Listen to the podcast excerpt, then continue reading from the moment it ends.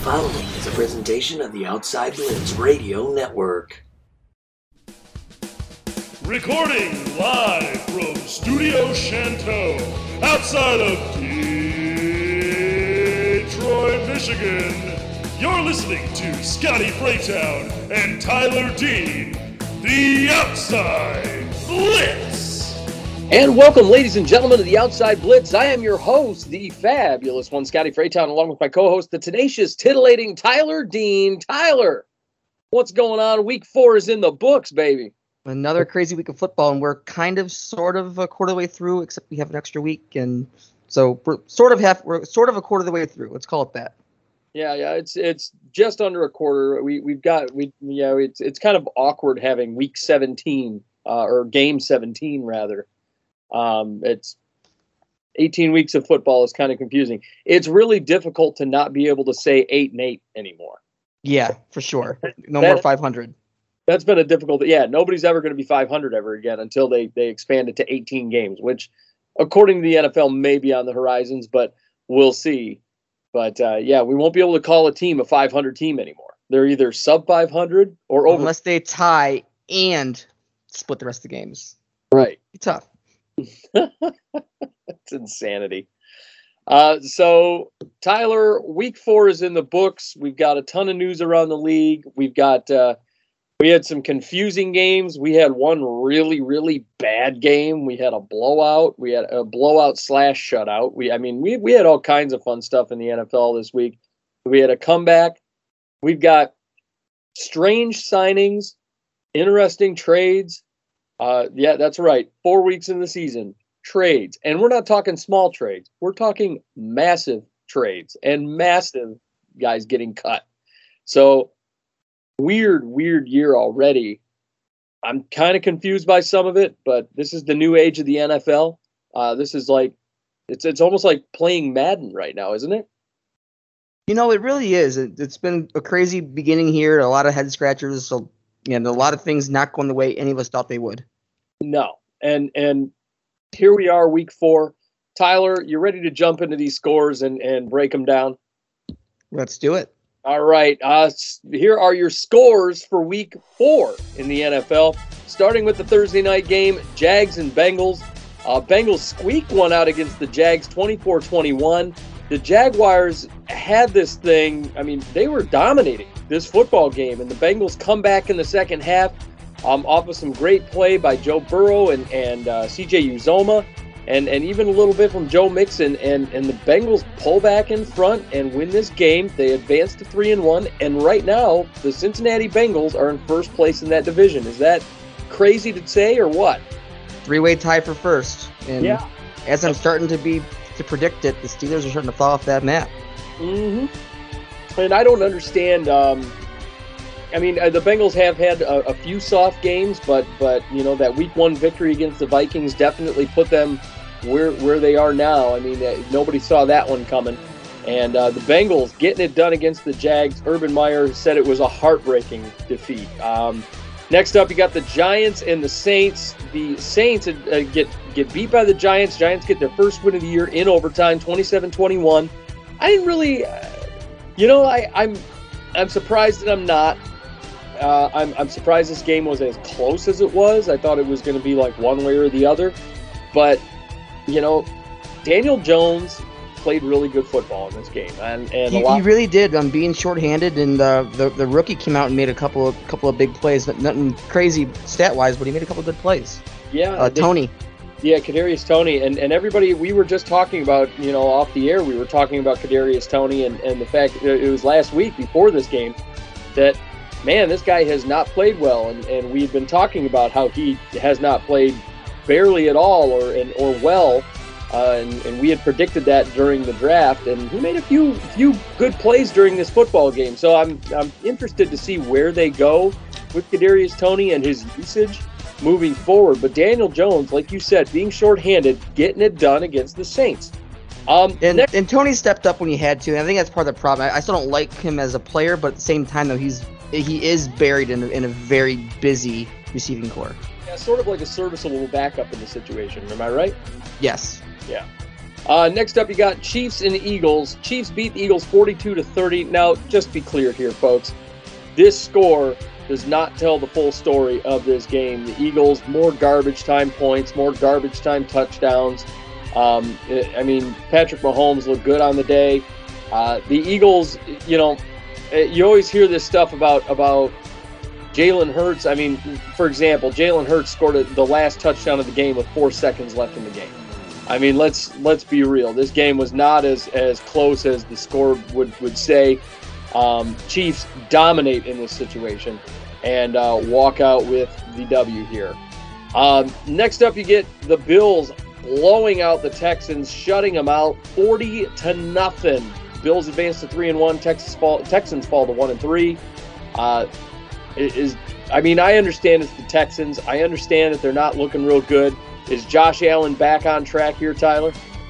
I think he is. This, this is the second game in three weeks in which they've they've uh, blown out, which involved let, not allowing their opponent to score at all. So the, the defense is is a big part of this too. The, the whole team seems to be firing on all cylinders right now. Yeah, that that Bills defense has been has been good. They had four picks in this game, um, and and I, I think the uh, Josh Allen, you know, they're beat, they're blowing out the teams they should blow out. I think that's that's the big indicator there. Um, they're they're not as close of games as we think that they're going to be. So um, yeah, they're they're doing their job. Uh, next up, the Cowboys beat the Panthers 36 to 28. Uh, this one was kind of an interesting game. Uh, Darnold tries to execute a comeback, and and it, to no avail. Dallas put up a huge 20 point third quarter in this game. Dak Prescott looks good. Everybody gets get. Uh, I think Prescott didn't he have four touchdowns in this game, if I'm not mistaken. I believe so. Yes. I, I think the big point of this game is um, even even in the loss, it's showcasing that Darnold is the quarterback of this team. He and he's a, he's significantly better than, than anyone thought he was when he was in New York. Exactly. Next up, probably the sloppiest, most awful game of the week and the most boring game of the week.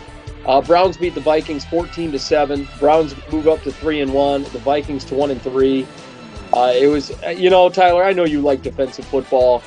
I got to tell you, this wasn't even just defensive football. It was sloppy offense all game long. It was just bowling shoe ugly. The, no offensive line for the Vikings. I mean, I watched Rashod Hill get pushed around like a toddler.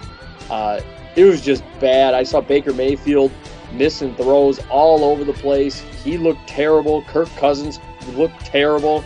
The whole both teams looked bad in this game. I mean, it was just a bad game. Just overall bad. Even the referees looked bad in this game. I mean, it was terrible. Um, but the the Browns is Baker Mayfield on the hot seat? Do you think, even in spite of this win? No, he's not in the hot seat, but he, he's definitely underperforming for what I think a lot of people expected him to. So there's there's going to be that. I think there's a microscope on him a little bit. I, I think they're they've got a magnifying glass and they're they're taking a closer look at Baker after that performance. It was rough. Um, next up, the Colts beat the Dolphins 27 to 17.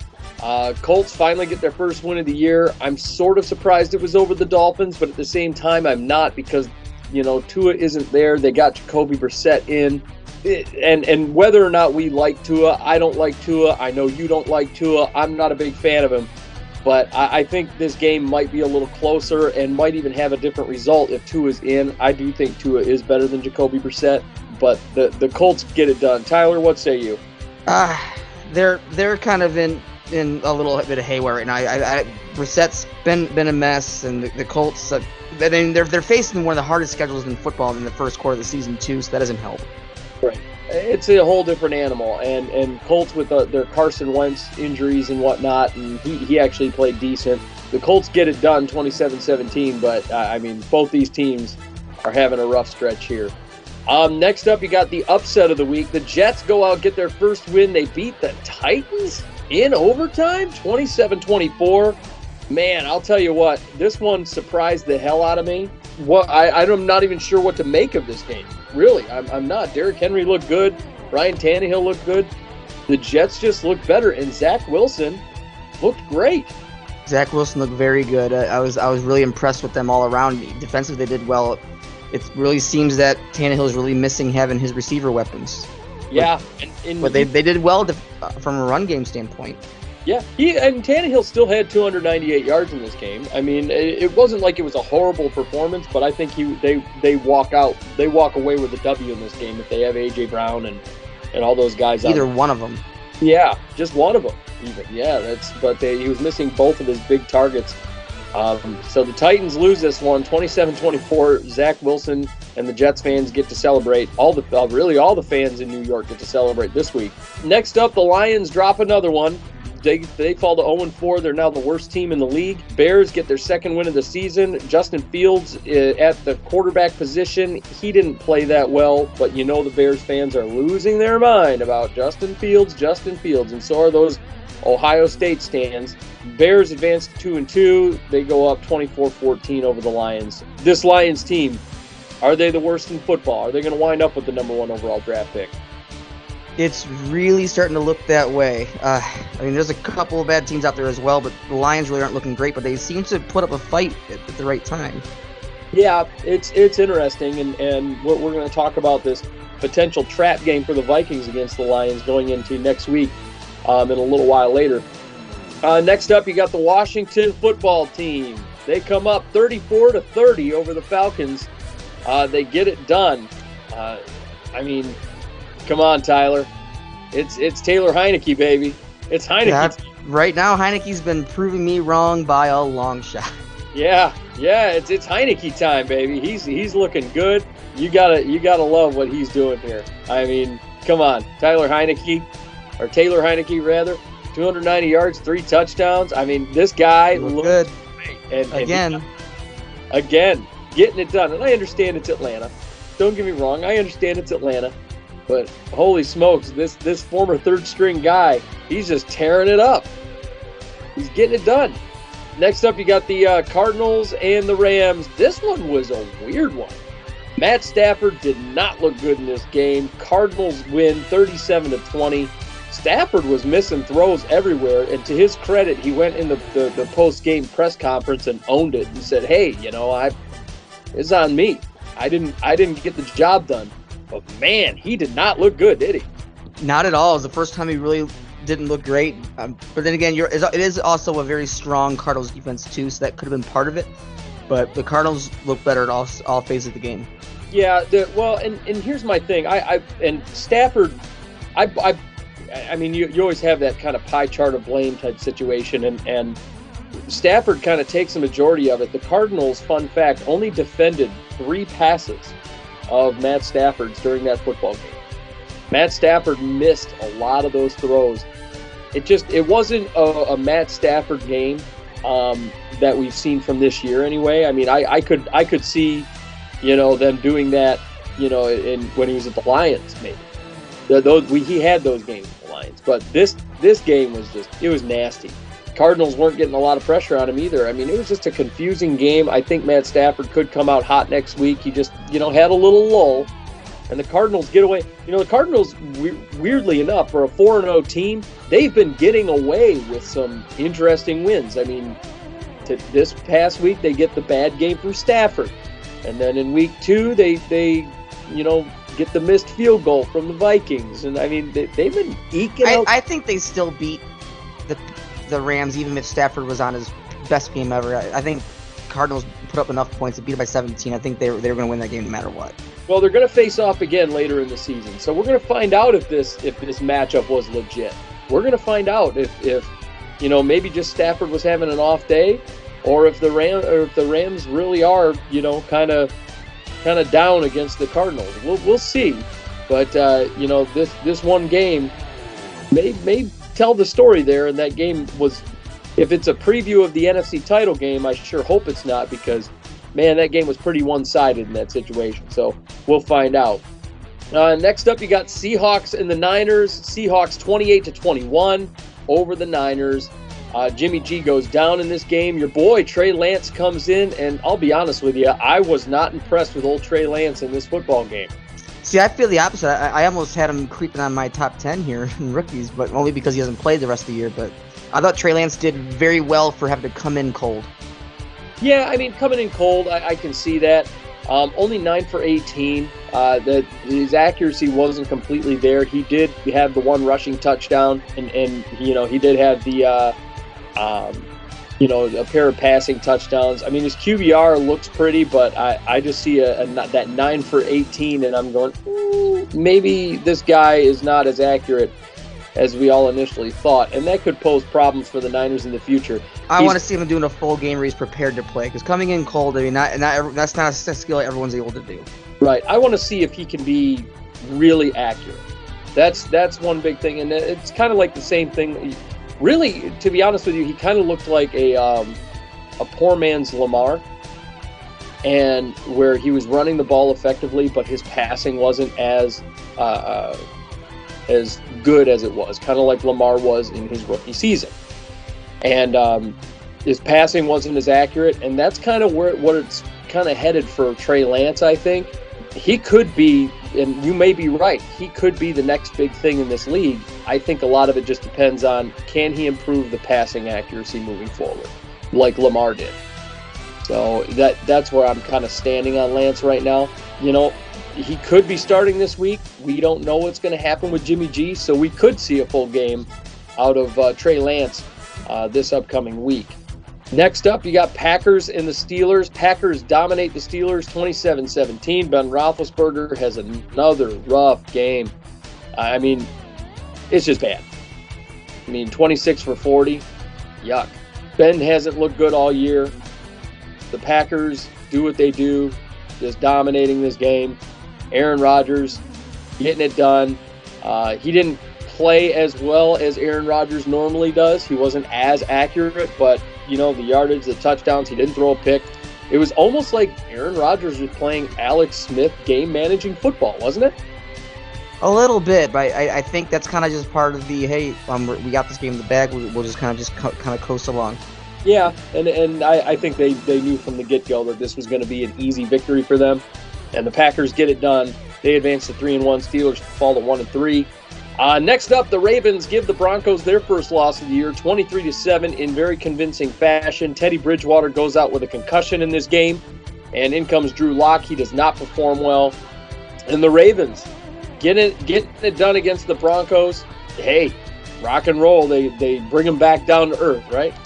Yep, and and in this game, the two records were broken slash tied. Um, Justin Tucker's um, fastest to hit 300 field goals. And the Ravens n- now tie the seven. I can't remember the year. 75 to 77 Steelers in most consecutive 100 yard rush games for the team. Now, what is your take on that situation with, with John Harbaugh? Is it do you do you think it really? You know, I understand you want to be able to be that record holder.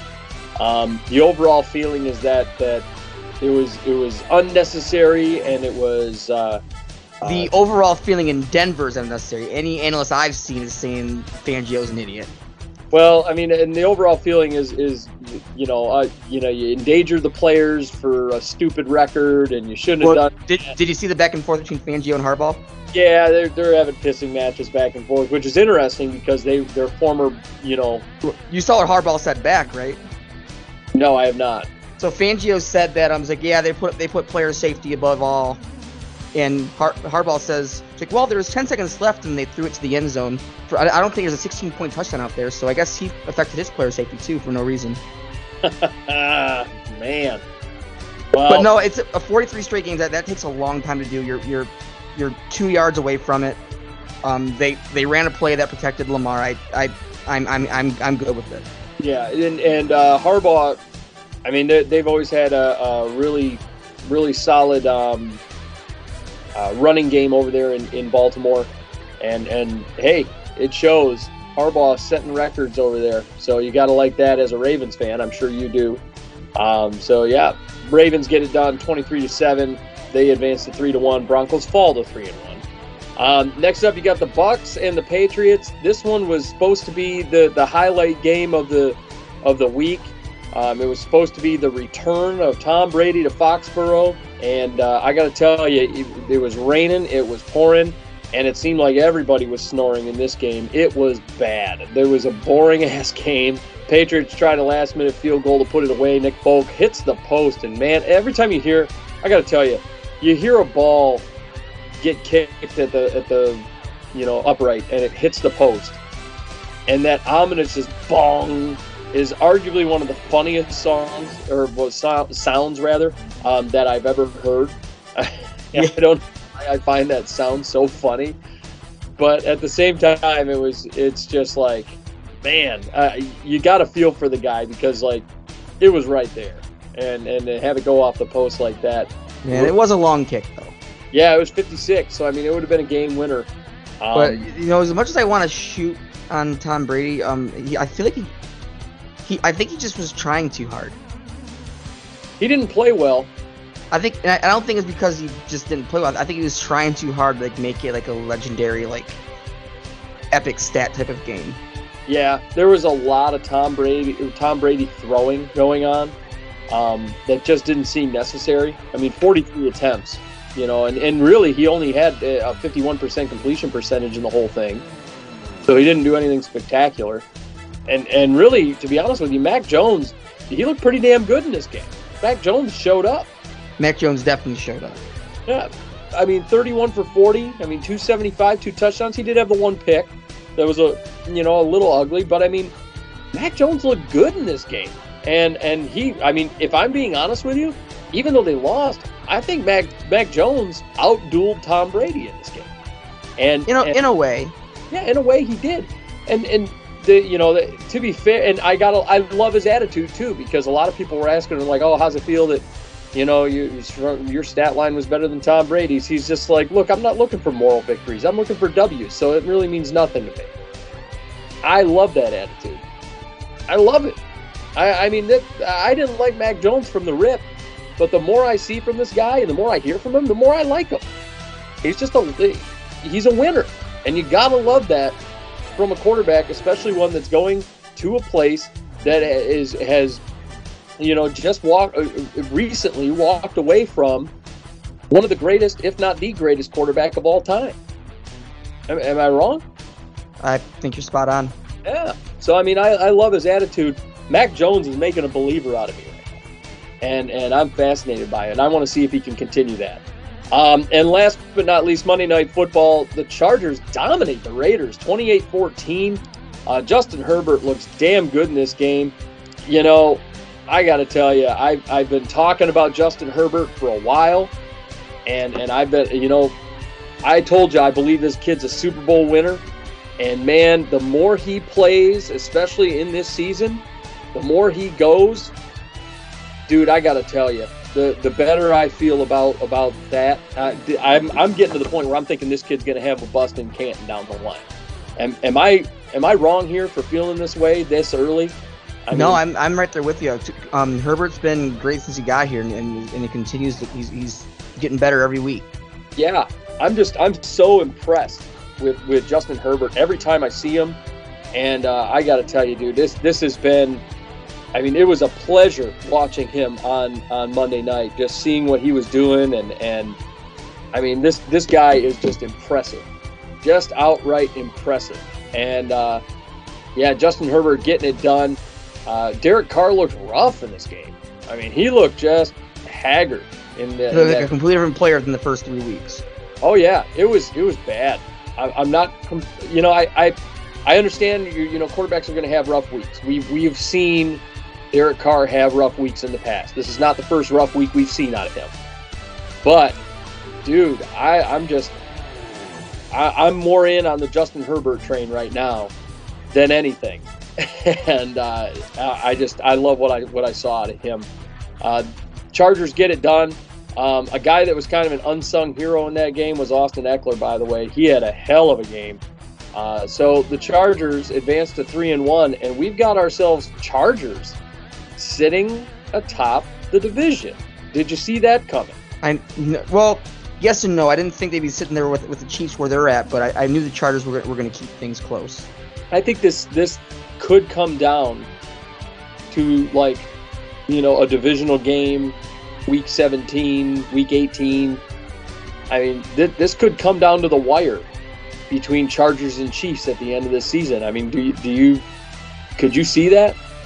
It very well could, and I could see that happening. You're right. That's that's kind of where I'm at on it. So, and and there's your scores for uh, week four in the NFL, folks. So, Tyler, now we're going to jump into uh, a segment that I want to talk to you. I'm excited about. Uh, you you are uh, you. It was tough to decide on a lot of these these um, uh, performances this week, was it not? I mean, we had a Yeah, ton. it definitely was. I mean, I you sent me the, the the list, and I was just like, yeah, yeah, this is this one's difficult. Um, there was one guy I honestly was surprised that you didn't have on there, and I stuck him on uh, the Forgotten Five. It's probably So- my last minute drop off. yeah, I, I, I was surprised. I was legitimately surprised because he had a humongous game, but I, I threw him up on mine. He's number one on mine. So, I mean, hey, thanks for making that easy for me, huh? So, um, so let's get ready for it. It's time for Tyler's Top 10. Tyler's Top 10. And Tyler, time for the top 10. Let's do it up. It, it, I, I'm, I'm excited for it. Um, let's, uh, let's bring it in here. Let's let show me what you got. Let's start at number 10 where we al- normally do it. It's number 10, Joe Burrow, 25 32, 348, two touchdowns. Burrow, is this his debut on Tyler's top ten? It is. Yeah, I, I But he's did- had himself a pretty good season so far. yeah, he hasn't looked bad. He has not looked bad at all. His Uh, numbers are right there with your boy Herbert. Yeah, uh, Burrow hasn't looked bad. I think Herbert's looked a little better, but a little bit. Burrow is keeping up. I'm I'm impressed with it, and uh, man, I got to tell you, I I like what what Joe Burrow's doing. Um, him The and, and Burrow Chase combo is looking great. Yeah, they they have a really good rapport, and we, we saw a lot of teams do this, uh, this whole thing in the um, uh, in the in the draft where they were combining their their quarterbacks, their rookie quarterbacks, their second year quarterbacks, with their uh, uh, you know receivers that they had in college. But I don't think any team has done that more successfully than the Bengals with Joe Burrow, Ja'Marr Chase, and the rapport that they have. So I I, I I love this combo. So I, I think you're absolutely spot on.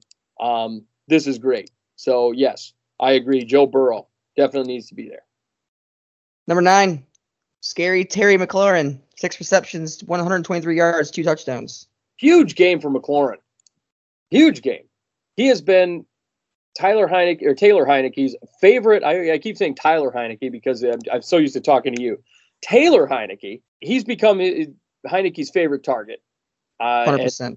Yeah, and and he's the he's the favorite, which uh, you know is sort of surprising because they have such a good tight end over there in Logan Thomas, and and he hasn't being fed hasn't been fed the ball as much as I expected for a, a guy who technically was a ba- is a backup quarterback, um, who's probably going to wind up overtaking Ryan Fitzpatrick for the starting job.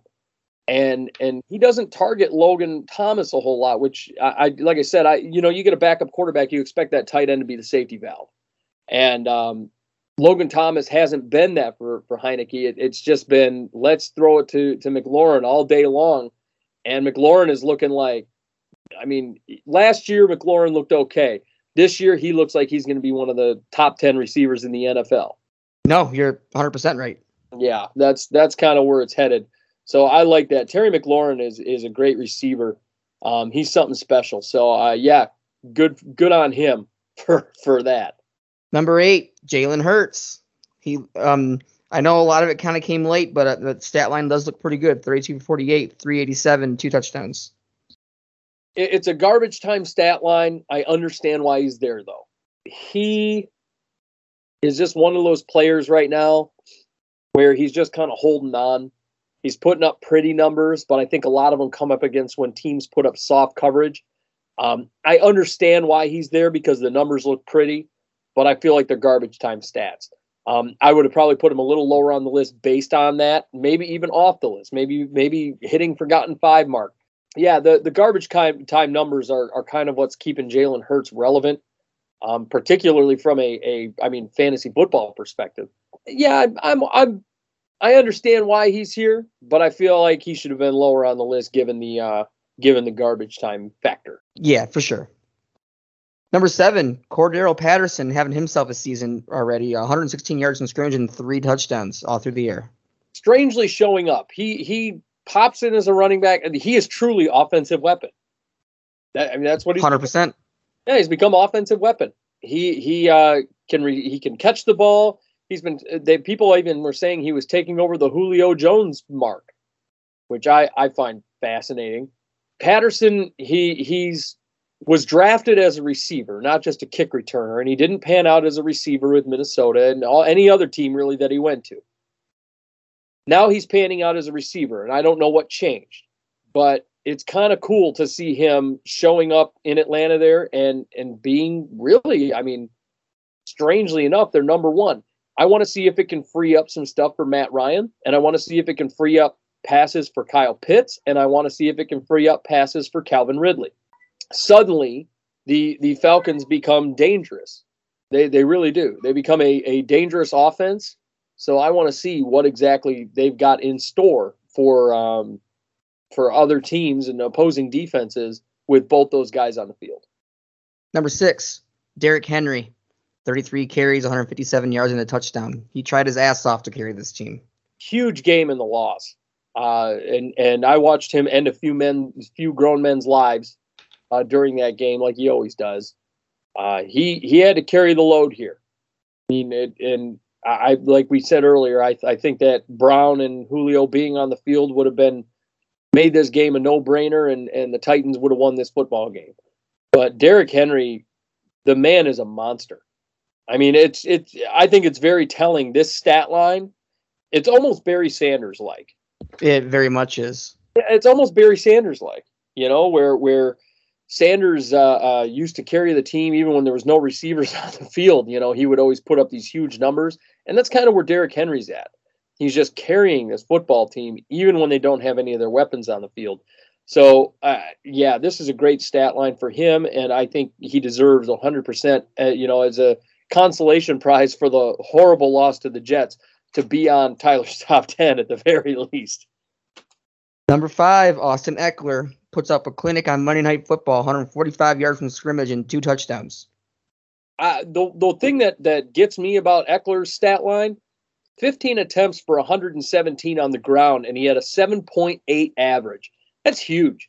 I, I a few years ago, and we had this discussion. When I mentioned Austin Ekeler, I always pointed out his average compared to when Melvin Gordon wasn't on the field. And I said that Austin Ekeler is the better runner if he can be healthy. And Ekeler has shown that he is the better runner when he's healthy. Melvin Gordon has been sort of an afterthought since he went to Denver. You know, he put up good numbers, but he hasn't putting up great numbers. Um, he's been very mediocre. And when Ekeler's on the field, it completely changes the game for the Chargers. So I like this this one, and I and I I really am kind of proud of the fact that I pointed this out all that time ago because Eckler is the better runner. So the Chargers found themselves a gem in him. As long as he stays healthy, he's gonna and and yeah, I mean he's gonna continue having games like this and be a guy that you're gonna see on your top ten more consistently. Number four, Patrick Mahomes, 24 for 30, 278, five touchdowns and a pick. Mahomes had another Mahomes game. I mean that's that's what it became. Patrick Mahomes having a huge game for himself. You gotta love that that you know he's he's still fighting in spite of the bad defense. Their defense has not been good this year. Patrick Mahomes has been the one thing keeping him afloat, really. I mean, he had a 141.4 passer rating in this game. He only missed six throws out of 30. I mean, that's that's a big deal. And another big thing that that went on with with Patty Mahomes here is the the fact that Clyde Edwards-Helaire out of nowhere comes alive. I mean, he he had a good good rushing number this this week. I mean, if you if you don't mind my saying, so I think that's that is kind of a helpful thing for Patrick Mahomes right now, and and It's I giving him a lot more to work with. yeah, it gives him a little little bit of breathing room because he hasn't had that rushing attack. I mean, since last year, if you if you think about that, he hasn't had that rushing attack, and you can see like you get him that love, you get him that that the, the extra weapon there, and and Patrick Mahomes gets a little breathing room there, and I I'm okay with that. It it, it I was concerned that the Chiefs were going to wind up in the same space as the Buffalo Bills, where the Bills have no rushing attack, and so teams are just dropping into zone coverage and you know making them rely on Devin Singletary, which is not what you want. Uh, but yeah, that's that's kind of what I was concerned with, and yeah, that's that's what we got out of the situation. So Patrick Mahomes comes alive, looks like Patrick Mahomes. I mean, that's that's what we got. He looked like Patrick Mahomes in this game, and uh, yeah, I gotta, I, you gotta love that. So him getting it done, that's a big deal. Number three, Deebo Samuel, eight receptions, 156, two touchdowns. Deebo, Deebo looked damn good in this game. Uh, even even with both quarterbacks. Yeah, in spite of the quarterbacks and and in spite of everything, when Deebo Samuel is healthy, he's one of the best receivers in the NFL. He really is. And eight for 156, two touchdowns. He's explosive. I told I told you when this guy got drafted, as long as he stays healthy, he's going to be a monster. And he's shown that. And the Niners have been using him for a lot less of the trick play situation and have been using him for more of a receiver, like he should be used for. Uh, he has a uh, huge. He's taken over this team. Yeah, I want to see if Deebo Samuel A can keep his health up. That's a, always been the concern with him. He's very much like a Dalvin Cook, where it's it's he's hurt every year. He's down for a couple games, then he rolls in. Last year he was hurt for a lot of the season. As long as he's healthy, he's going to be the guy that controls this team. I like Deebo Samuel a lot, um, and right now I think Deebo Samuel is is uh, he's about to be one of the best receivers in the NFL, barring a medical setback. So we'll see what he's got. Number two, Matt Ryan, despite the loss, 25 for 42, 283, four touchdowns. Not as accurate as I'm used to seeing Matt Ryan.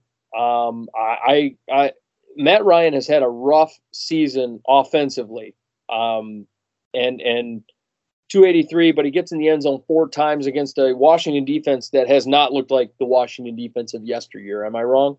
Definitely. Yeah, I, I think this, you know, everybody talked, we and we all touted the Washington defense as one of the best defenses in the NFL. And uh, yeah, so much for that. That has not worked out. So Washington, I mean, they they gave up the four touchdowns to Matty Ice and and I mean, at least they gave it up to a really good quarterback in Matty Ice, to be honest with you, because Matt Ryan is a very good quarterback. Um, yeah, this this team, they're, they're going to have a rough go of things for the next couple of years. Who knows how much longer Matt Ryan is going to remain? Well, he doesn't want to be there, really.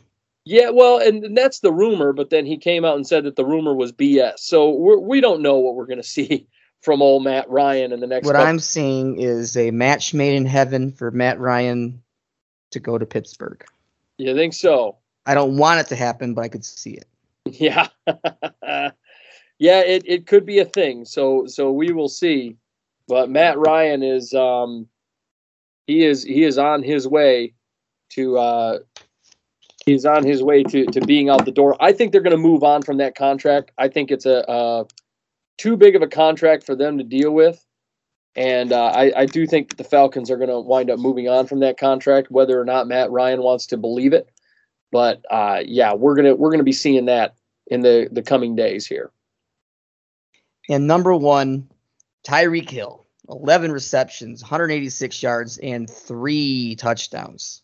Huge game for Tyreek. Again, that rushing game opening up opened up things for Tyreek. They had to they had to go after Edwards Helaire, and and this is a rare, very good game for Edwards Helaire. He has not played well really since the beginning of last year, and uh, he comes out rocking, and then gives Tyreek Hill a lot of openings. Hill, he smoked these guys. I mean, he really did, and now they're going to have a really t- and and that's. It's not like they're pushovers over there with, with Philadelphia. I know they've had some injuries to their secondary, but he was being covered by Darius Slay in that game. So, and Slay is no pushover. Even though he's aging, he is not a pushover. So, you know, he he got he he got the best of old Darius there. And uh, I want to see if if uh, Tyreek Hill can continue doing what he's doing because he's known to have these big games, but sometimes he can be a little boomer bust. I want to see if he's going to continue being the real deal. See, I, I, don't think he's been very boomer bust, but but I think Tyreek Hill at this point is the best receiver in football. That's ballsy. Ballsy. I think he's up there. I don't know if he's the best receiver in football, but he's up there. He's definitely top three or four. Um, I think I'd, higher than three or four. I'd have to. What? He's. You don't think he's? T- you think he's number one, huh? Yeah. Wow. Wow. Well, time will tell. But uh, Tyler, it is now time. I've got five players that uh, I think you forgot about. So I am going ahead. Well, there's a lot. yeah, there were a lot. Um, so I'm going to go ahead and bring them up. It's time for Raytown's Forgotten Fun. Braytown's Forgotten Five. And and Tyler, I've got uh, a couple of honorable mentions. Um, first and foremost, Trevon Diggs, honorable mention number one. Huge game, two picks, monster week for him. Uh, and and the other guy I've got, the one and only Justin Herbert, falls just outside of the Forgotten Five. He had himself a hell of a game on on uh, Sunday night there, or Monday night rather, and uh, tore it up three touchdowns on the day. Really, really showed showed the Raiders what was up. So uh, Justin Herbert makes it uh, as an honorable mention, but there were five guys that that performed better than him, and number five goes to C.J. Uzomah from the uh, Cincinnati Bengals, the tight end. I think he's the first tight end I've put on on our on my list here. Um, but Uzomah, five receptions, 95 yards, two touchdowns on the day. Uh, man, Joe Burrow found a guy that he really likes to throw to, didn't he? Yes, he did. And, and this is a good performance and a very good day for him. But I, I see this is where I, um, because I'm going to make an honorable mention because you didn't put him on yours because he's the last guy to fall off mine or second last guy to fall off mine. So I'm surprised he wasn't on your five. And that's Saquon Barkley who had another 120 yards from scrimmage and two touchdown day. Yeah, I, I didn't put Saquon on there because I believe it or not, there are some guys that actually had really big days. Um, number four goes to David Montgomery. Uh, 23 carries, 106 yards, two touchdowns. He did leave the game early. I think David Montgomery, and the reason he I put him up here over Saquon is I think that David Montgomery, had he not left the game, he would have wound up having a bigger day than, than Barkley. He was on pace for it. He's 14. Yeah, Mount, Montgomery was killing it. And I guess we can kind of attack this one while we're here since we're, we're bringing his name up. Montgomery's looking like he's going to be out for the next four to six weeks. yeah. Looking like he avoided a tear of his ACL, but it, he's still going to be nursing a sprain. Yeah, he is. But he was having a monster game in that situation. Um, and man, I got to tell you, I, I, like I said, I really believe that he would have uh, outdone um, Saquon had he been able to continue. So I, I did put Montgomery on the list because he was having such a big day. Uh, next up, number three, DJ Moore, eight receptions, 113 yards, two TDs on the day, uh, getting it done for the Panthers. Gotta love that. Sam Darnold, uh, I think he's found his favorite target in DJ Moore. Wouldn't you agree? 100%. Yeah, and and it's fascinating to me. And and you know what what was really telling is that Robbie Anderson has been virtually non-existent for that that Panthers offense, hasn't he? He he has. He really has. I, I thought he was going to have a much better season, being that he's he's getting Darnold, who he used to play with for, for a number of years, but it just hasn't gone that way. It really hasn't. So now uh, Robbie Anderson is on the sidelines, but DJ Moore getting it done. Uh, number two goes to Taylor Heinicke, 23 for 33, 290, and three touchdowns on the day. Taylor Heinicke proving you wrong every week. Continuing to prove me wrong week in, week out here. Yeah, buddy. And who was big on Taylor Heinicke last year? That'd be you. Yeah. So Heinicke getting it done, getting the W against. I mean, and like I said, I get it. It's the Falcons, but Heinicke has been good. He's been playing good ball. I'm surprised. Pleasantly surprised. Um, and and really, he's not young either. I mean, he's 28, 29. So I mean, he's he's in the the prime, and I don't know if he's going to continue to get better. This could be a guy that like winds up being great, like when he's 35, 36, if he keeps developing in this fashion. It's crazy. So Heinicke up there, but number one, Tyler, this one I thought was a no-brainer. I'm surprised he wasn't on your list. Ezekiel Elliott, man, 20 carries, 143 yards and a touchdown. Huge day for the Cowboys. Um, Zeke showing up. I think he's hearing those mutters from uh, from the fan base all about how this Tony Pollard guy is nipping at his heels. Do you think that's the case? Zeke's been on fire the last two weeks. Um, he's been on either your list or my list since those talks started. Yeah, Tony Pollard uh, was nipping at his heels, and Zeke has sort of had enough. He's he's living up to the contract, as people have been saying. So he's getting it done. So Ezekiel Elliott gets on the Forgotten Five, and now Tyler, it's time for one of your favorite parts of the show. Uh, this is the part where we shit on people, and uh, I've got five guys who I think had awful performances. Actually, it's technically more than five, um, even though it is the forgetful five. Um, one of them got looped in altogether. Um, All right. Number five goes to Kirk Cousins. 20 for 38, 203 yards, a touchdown, and a pick. There's a reason that he's five on this list. Okay, Kirk Cousins did not play well. Uh, he he had one throw. I understand he he was under a lot of pressure, and that's why number four is the entire Minnesota Vikings offensive line. They were absolutely atrocious. Rashod Hill got thrown around. I mean, like a baby learning how to walk and getting pushed over. I mean, it was bad. Kirk Cousins was under pressure all day, but he didn't make some of the best decisions out there either. Uh, th- there were a lot of problems going on. Um, you know, when it when it came to Kirk Cousins and this Minnesota Vikings offensive line, the uh, Kirk threw a nasty pick that the, I mean he had all the time in the world. Greedy Williams had Adam Thielen covered like I mean just like a glove. Kirk just lobs it up there and and Greedy Williams just snatches it. It was a bad throw by Kirk for a guy that wound up in the, on that specific play with a ton of time for one of the first times all day.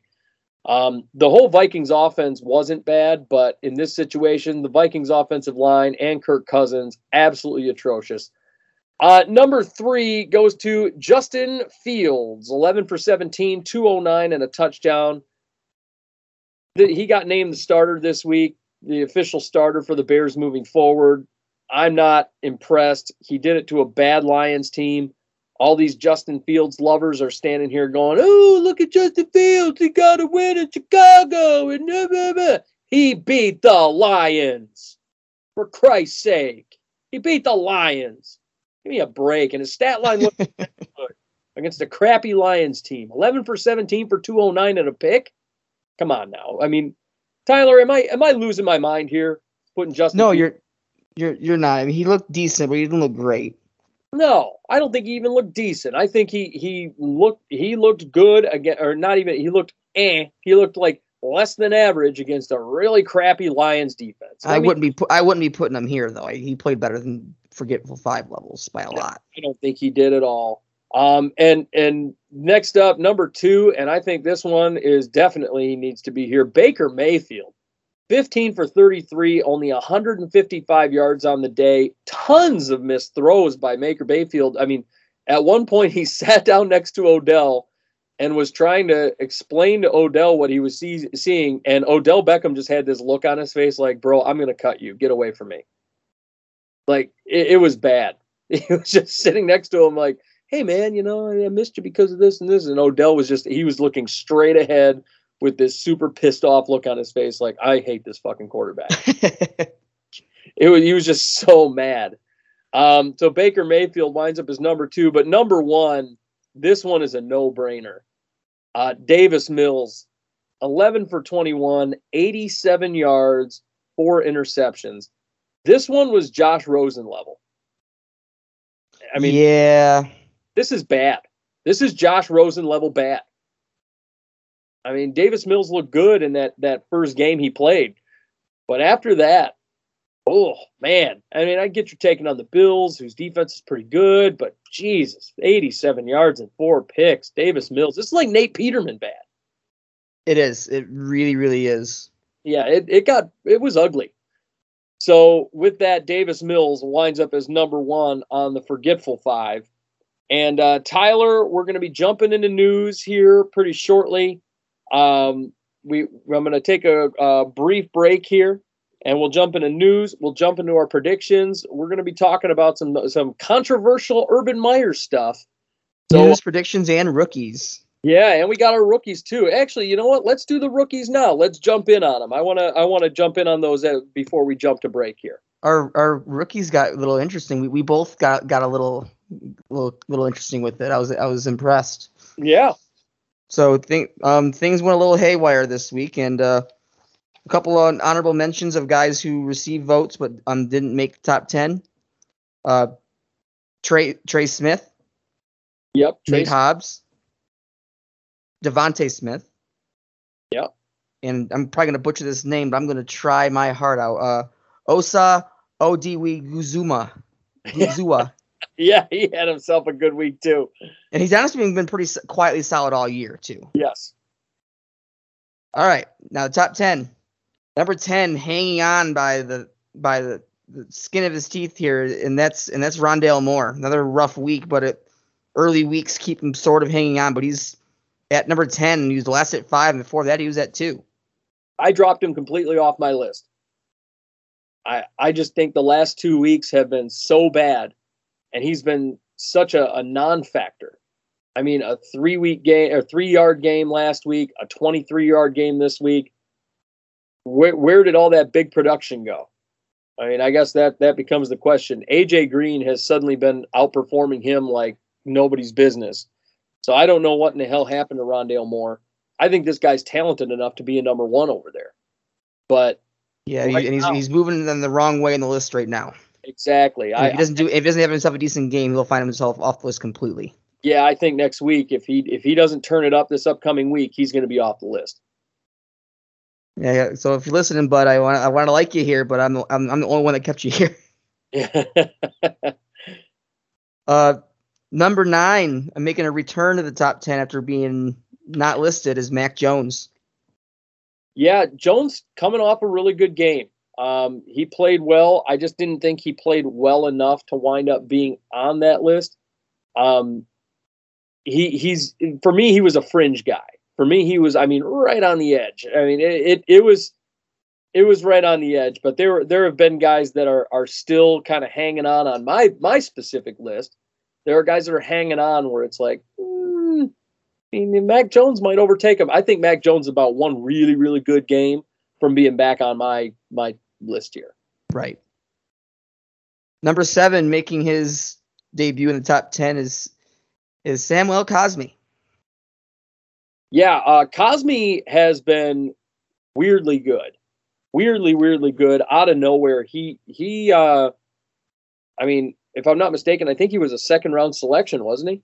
He was supposed Yeah. to be late first, but ended up dropping. Yeah. Um, Sam Cosmi, I mean, he's playing good for Washington right now. Uh, he, he's got a great PFF grade. Um, he's he's going to be really a long time offensive lineman that that is extremely good for the the uh, Washington football team, um, or whatever the hell they make their name at the end of this season. Because I mean, we've heard a lot of things, and uh, apparently, weirdly enough, football team is still in the mix. But um, Sam Cosmi, I, I like him a lot, and and he's he's turned into one of the uh, the better offensive tackles, uh, t- i- really in the league in general. He's been a really good offensive tackle. He had a, pe- a couple penalties against him, um, but once he cleans that up, I mean, you're going to see a really great offensive tackle for them.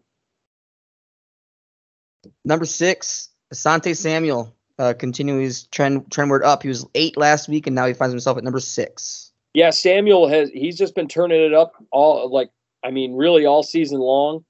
Um, the the Chargers, I, I heard his name called quite a bit, Asante Samuel, last week. Um, the Chargers, a few teams have tried to pick on him, and he's not having it. And you know, you, see it all the time. They're trying to pick on the rookies. Uh, Samuel, he's been playing great football, and uh, he shut down Derek Carr when when he was trying to to make some really fancy smancy passes. Um, at one point, Samuel even even took a few away from uh, Darren Waller. So uh, Samuel looked really really good. His PFF grades are high. He's great in coverage. You really got to love what this kid's doing. Uh, and I think he's an excellent addition to a, a Chargers team that that lost uh, quite a few corners in the offseason. Number seven, Creed Humphrey makes his debut on the list, and from a PFF standpoint, he's the, he's the best rookie O lineman so far this year. so far he's been great and and one so him and Trey Smith have been lined up next to each other. And the two of them together have been this crazy one two punch on the interior of that Chiefs offensive line that have, I mean, it was just fascinating. I mean, the Chiefs have hit on so many rookie linemen. And uh, these offensive linemen are, are, I mean, they're showing up for, for this Chiefs team and giving Patrick Mahomes all kinds of time, especially on that interior. And it starts with Creed Humphrey, who's actually one of the highest graded offensive linemen in the league and so is Trey Smith, and they're both rookies. That's that's incredible to me. If only, uh, like as a Vikings fan, I find myself going, "Shit! If only we had that kind of luck," because they hit on two really high end interior offensive linemen in Trey Smith and Creed Humphrey, and and I watched both of them. They they it was it was amazing how they work in tandem. Um, they both came up smacked the nose tackle, and then as the linebacker started coming up, Trey Smith just, I mean, you know, threw him out of the club. it was like it was seriously like a bouncer throwing a little guy out of the club. Uh, I mean, it was incredible to me. Um, they were just getting it done together. Creed Humphrey, man, what a great center. He'll be a long time player in this league, no doubt. All right, number five, making his debut in the top ten, uh, despite having what I from what I can tell, the highest PFF grades for those of you that like that kind of thing of all the rookies, and one of the highest PFF grades of the entire league right now, and that's Jeremiah Owusu Koramoah. You know, he flew under the radar. He really did. Um, he he he flew under the radar. He had a great game against Minnesota this week. Blitzing the quarterback, he was he was laying people out. Um, he had uh, seven tackles, uh, I, I I like this guy a lot. I think you know, and he wasn't on anybody's radar. And then I happened to look him up because I I was uh, watching that game. I'm like, who is this kid? And it was like, oh, that's who he is. He he finally you know, it, it flashed in my face, and I, I said, man, look at this guy. He's just ripping people to pieces. And you know his numbers, I mean, aren't anything crazy. I mean, if you look at his statistics over the course of the the first few weeks, I mean, three tackles, three tackles, four tackles. You know, he had a half a sack. So, I mean, it, his numbers weren't anything to write home about. And he really wasn't that spectacular in coverage either. But this past week against Minnesota, he hit my radar. And uh, I, I'm, I'm impressed with him. Um, I didn't realize how high his PFF grade was until that point, um, which is why he was kind of, you know, not really on my radar. But this week, man, whoo, man, that kid, he's impressive. All right, going to the top four. It's actually kind of been a tight race, but one is is just a little bit outside the uh, the, the big three right now. And number four is making a very good trendward up though, so nothing to be ashamed of here. And that's Odafe Oweh. Yeah, taking over this Ravens team as as their new pass rush. Yeah, he's he's been. Uh, a lot of people thought he was going to be a bad pick in this draft. a lot of people did. A lot of people were, were saying, "Oh, I think this is an overrated pick. I don't think this guy's the real deal." And he turned out to be the real deal. He turned out to be the guy getting it done, and and uh, the Ravens gotta love having him. Shit, I would love to have that guy. He he's played so well. He's caused some some fumbles uh, against opposing offenses that have really won the the uh, won the Ravens some football games. I mean, this kid's impressive, and and now I'm I'm looking at it going, man, I would love to have him. Um, There's great. been a lot of uh, Judon who going around lately. Yeah, exactly. They, and, and so Oweh is going to be probably one of your next big things. I mean, and and eh, if he's not already the next big thing over there, and I want to see if he can continue being more consistent. But him combined with with your other middle linebacker and his Patrick name is Queen. Queen, thank you. I think those two together they make an excellent duo. It's very uh, very Ray Lewis Terrell Suggs currently. So I want to see if that continues. Yeah, I mean, Queen's not been fantastic this year, but we'll kind of see. He's not been very good in coverage, and his PFF grades last year and this year in the 30s. Right.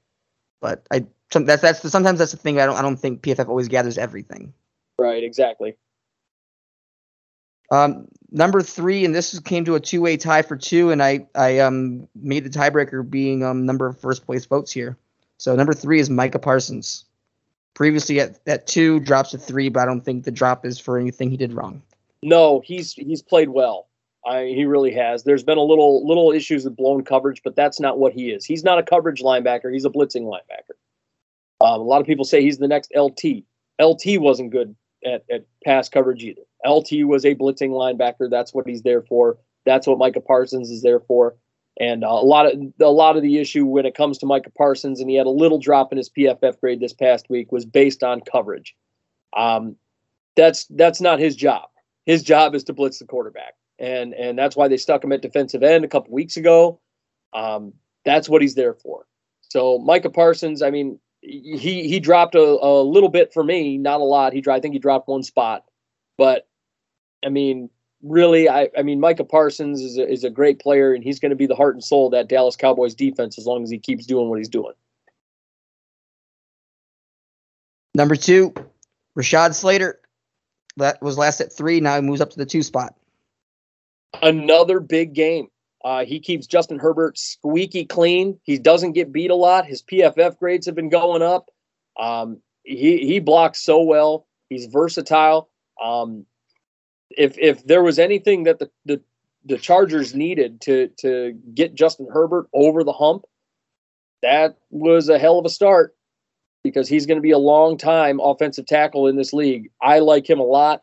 Um, and and he's actually played better than Penei Sewell, and that was something that I had predicted during the draft time. That's something that I, I will happily say that yes, I predicted this guy was going to be better than Penei Sewell, and right now he is leaps and bounds above Penei Sewell. So uh, I want to see if this guy's going to wind up being one of the best offensive linemen in the league moving forward. He hasn't had a whole lot of injury issues. Um, he looks good. And uh, Justin Herbert looks a lot more comfortable in the pocket than he did last year. So we're going to see how uh, Rashawn Slater continues to shake out. And number one uh, was is still at number one. It has been for a few weeks now, and that's Ja'Marr Chase. Yeah, zips back up to that number one spot. Has another big game. Yeah, he, yeah, he, you, he he hasn't moved from number one since our first week. Oh, I thought he dipped out once. You um, dipped him out once, but our average kept him at one. Gotcha. Yeah, he uh he's still looking like like the guy, but he's got some guys nipping at his heels with Rashawn Slater now and Oweh and uh, Owusu Koramoah. Uh, the, you got a lot of guys that are that are gaining on him, and he's he's playing really consistent ball. Um, I still think he's going to wind up in that. If he's not number one, he's going to remain in that top three, top four region. Um, but you you've got there's there's guys that are gaining on him now and uh, there, there's you know, we're only four weeks in. There's a lot of football left to play. It's definitely getting crazy near the top, but but at the end of the day, though, he's playing fantastic football. There's nothing to be ashamed about what he's doing. He's he's playing insane right now. Yeah, I think there's a, he's about one really bad week from from possibly dipping down to number two because that's how close it is um, in the top five there. That's how how close these guys all are. So I, I, I like I said, I, he's he's got to keep playing at that really high level. Because I think he only get, he only gets better. I mean, because right now he's on pace for over twelve hundred yards. Woo! Well, it's not Justin Jefferson fourteen hundred yards, but uh, I digress. You know, he's he's still playing great ball. Like I said, he's one really really bad week um, from from dropping out. Yeah, he's only averaging like ten yards behind Jefferson right now, which is still insane in itself or if it's um, he, he could be an injury away. I mean, who knows? I mean, an injury. I mean, we had Greg Newsom fall off the list this week because he was hurt and he didn't play. So, I mean, and and as good as he is, you know, uh, uh, yeah. right now we're kind of trending towards second best rookie performance, rookie season of all time. Yeah, we're trending. Yeah, I, I I don't know if it's best rookie performance of all time. Um, Second best behind Jefferson. That's where that's, that's that's the route we're heading a quarter through the way. That's where that's the that's the trajectory so far. Yeah, behind Jefferson, I, I would say for sure. Yeah. But I mean, he's he's uh he, he like I said, anything can happen. We still have have you know 13 weeks of football to play. We'll see. We'll see where he goes. I mean, I don't think he drops. In my opinion, I don't think he drops out of the top four. As long as he stays, no. I don't think he does but but we'll have to see where where he goes. So, and uh, that is uh, our our rookie rankings, our top ten rookie rankings. So we got all the ratings out of the way, Tyler. and uh, we're going to take a very brief break here, and then we're going to jump into uh, jump into the news around the league. So, hope you're all uh, ready for that. Um, we'll be right back after a word from our sponsors right here on the Outside Blitz. At It's Your Time Massage, you get all the benefits of one of the larger massage chain parlors, but in a more intimate and personal setting. With four years' experience, massage therapist and owner Amanda Yata's goal is to help people in a natural way, offering Swedish, deep tissue, pregnancy, aromatherapy, and sports massages. You will feel better and have more energy in just one hour. It's Your Time Massage is offered in home, Amanda's or yours, with the rates ranging from $55 to $130. You get professional quality at an affordable rate. Contact Amanda today at 313 686 4347 or online at iytmassage.com. It's Your Time Massage, a natural way to improve your well being.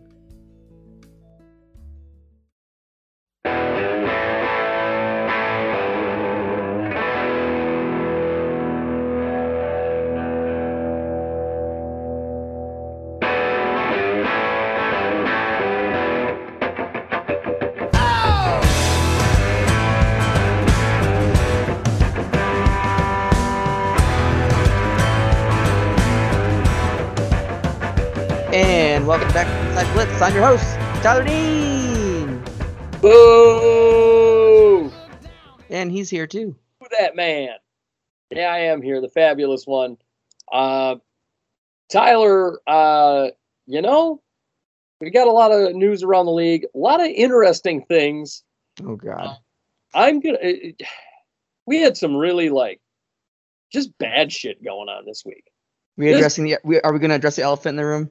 Uh, we, well, we're not gonna. I'm, I'm gonna go through the the uh, lesser stuff first. So I'm gonna I'm gonna go through the lesser stuff, and then we can jump into to all of the the heavier stuff because it is heavy, heavy, heavy. Um, so I want to start with injury news around the league. We got a lot of injuries around the league going on. Um, the biggest ones are here. Uh, first of all, news around the league: the Bucs cornerback Carlton Davis. He didn't play on Sunday doing a due to a quadriceps injury. Um, safety Antoine Winfield. He left the game uh, with a concussion for the Bucs. How bad is the situation looking for the Tampa Bay Buccaneers defensive backs core right now? Well, we talked about it last week. That to the point where they they're, they're trusting Richard Sherman to come in, and so yeah, it's it's it's bad. Yep. And Sherman actually, to his credit, did not look half bad in that game. I understand he's taking on Mac Jones, who who is a rookie and whatnot, but I got to admit it, Sherman didn't look bad for a guy with with one week of learning that system. He did not look bad. Although I did notice a little bit of that Richard Sherman zone coverage, weak coverage type of stuff, where he's playing deep off the ball, um, and he almost got torched on a play, uh, you know, by by Jakobi Meyers. So you know he he got it done. He actually almost he almost recovered a fumble too, but they called it they called it down. But He looked okay. yeah, he he didn't look bad for a guy with one week. He didn't look bad. We're gonna see if he gets better throughout the weeks. But the the Tampa Bay Buccaneers, their secondary is looking just rough right now with all the players that are out. So uh, yeah, we're gonna see how they they compensate for that. Next up, the Washington football team. Logan Thomas leaves the game in the first corner after five, first quarter, not corner, quarter, easy for me to say, um, after five snaps with a hamstring injury. Uh, that one was painful. But on top of that, guard Brandon Scherff, Dyami Brown, uh, the wide receiver Dyami Brown, they were both ruled out with knee injuries. Uh, wide receiver Cam Sims had a hamstring injury, and linebacker Jon Bostic had a shoulder injury. Sims and Bostic both left early in that game. Is Washington starting to become a sick ward? Um, I know it's Brandon, looking that way. Brandon Scherff is is a big loss for that offensive line. Heinicke still got it done. Um, you know, and Washington's defense hasn't been what it was supposed to be this year. Let's just admit that right now. Hundred percent. uh, you know, they they're they're suffering a lot of injuries. Who knows how long these guys are going to be out? The hope is that they're they're uh, you know not you know for their sake anyway that they're not going to be out for a, a super long time. But yeah, there all these guys going down uh, with these injuries. So there's that. Uh, next up, the Vikings they place uh, Cameron Dantzler and uh, Harrison Hand on the COVID nineteen reserve list. Uh, both of them, you know, I think Dantzler tested positive for COVID nineteen, and then on top of that, uh, Harrison Hand, I believe, was a close contact. So the Vikings will be without their corner, who has played extremely well, uh, with Bashaud Breeland not handling his his duties like he should be. So uh, Cam Dantzler and Harrison Hand, both big hits for this Vikings team, especially with, as well as Cam has played um, in in Breeland's absence. Am I wrong? You're not wrong, and, and being one and three is not a good place to be in with this going on. Exactly. So Breeland will probably get the start this upcoming weekend against the Lions. I mean, again, at least it's against the Lions. So we'll we'll see if he can guard Quintez Cephus, but you know we we'll see how that works out. Uh, next up, the Bears running back David Montgomery. We talked about this earlier. He had that knee injury. Uh, turns out to be uh, they they he was undergoing an MRI today. They, you know, thankfully it's not an ACL tear. It is a hyperextended knee. Um, but he will be out, as you said. It's looking like he's gonna be out for about what four to eight week, four to six weeks. So he's gonna miss some time. Also, defensive tackle Akiem Hicks. He left early with a groin injury in that game. Um, that's a big loss for the Bears defense. Hicks is a great run stopper for that for that Bears defense, isn't he? He 100% is. Yeah, he he shuts down Dalvin Cook every time the, the Vikings come into town. I know that much. I hate dealing with the Bears defense when uh, when uh, Akiem Hicks is on the field. Um, next up, and here's an interesting one 49ers kicker Robbie Gould left early and didn't return to the game against the Seahawks. He had a hamstring injury, so the, the Niners lost their kicker. So the punter was taking care of kicking duties. Um, but the, here's the strange thing about this, and, and also left tackle Trent Williams. He suffered a shoulder injury late in the game and didn't return against the Seahawks. Um, but here's the thing that, that kind of caught me off guard about just this headline in general Robbie Gould got the headline about the 49ers situation with, with him getting hurt. And within that article, Jimmy Garoppolo was a footnote in that article compared to kicker Robbie Gould. which I'm just fascinated by. Jesus. it was it was so funny. So there's that. So Robbie Gould, Jimmy Garoppolo, and uh, Trent Williams all hurt we we don't have a timetable for any of their injuries right now, but all of them suffered injuries this past week. Um, a big injury going on. Well, two big injuries going on for for the Packers this week. Both cornerback Jaire Alexander and Preston Smith suffer shoulder injuries on Sunday, and they exited early versus the Steelers. Um, Alexander appears to have suffered an AC joint injury. Um, he's going to go undergo additional tests to see if he needs to be out for any any you know time. That's a ginormous both these guys ginormous hits for this packers defense that has struggled this year. Uh, man they, they had Za'Darius smith went down with injury jaire alexander now preston smith. This is huge. The packers defense is a sick ward right now isn't it packers defense is starting to shut down which is which is it's kind of terrible because their defense has been pretty good this year which they don't use, usually have well well this year it hasn't been good. Last year it was good, but they they they've lost a lot of pieces that made it good last year, and I think that that this is going to wind up being a scary, scary situation for for the Packers, especially with as hot as some of the offenses have been in this league and the teams that they're going to be taking on and how hot the offenses from those teams are. Um, they they have a matchup against the Chiefs on the horizon, if I'm not mistaken. They've got two matchups against the Minnesota Vikings, who, while their offensive line has been bad, the reason the Packers did so well against the Vikings was because Za'Darius Smith was on the field. So, I mean, this this is going to get ugly for the Packers if they don't fix this defensive situation or compensate in some way, shape, or form for these injuries. It, it I mean, next man up. I get it, but the Packers are in trouble here on the defensive side of the football. Uh, next up, your Ravens. They have offensive tackle Andre Hallo, uh, Alejandro. There we go. Villanueva. He injures his knee versus the Broncos. He did not return in this game. I know you're not really big on Villanueva. Tyler, what's your take on this? And he's been okay after the the week one game, but right now we're hurting because with with Nueva out, we're we're also still missing Ronnie Stanley, who's still nursing his ankle injury. So we have none of our tackles. Yeah, a little barren at the in you know your old mother Hubbard with nothing in the cupboard over there at the offensive tackle situation for the Ravens. So uh, the Ravens are going to have to find a way. Uh, hopefully Villanueva can play this week. Otherwise, the Ravens are going to have to find a way to uh, get the offensive tackle situation handled over there.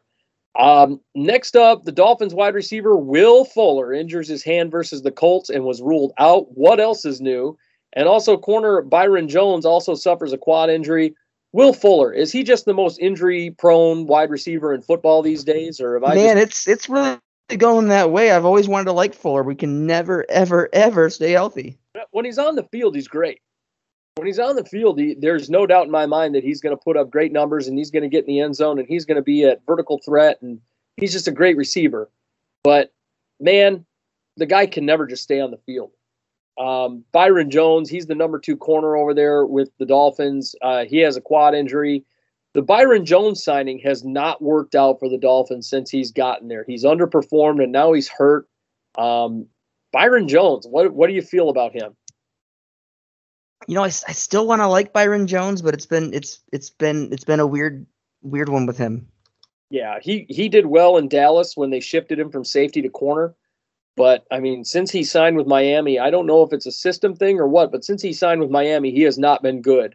Um, they they won him in the free agency sweepstakes, and and he just hasn't lived up to the hype. And he was like arguably the best corner to come out of that that uh, free agency class.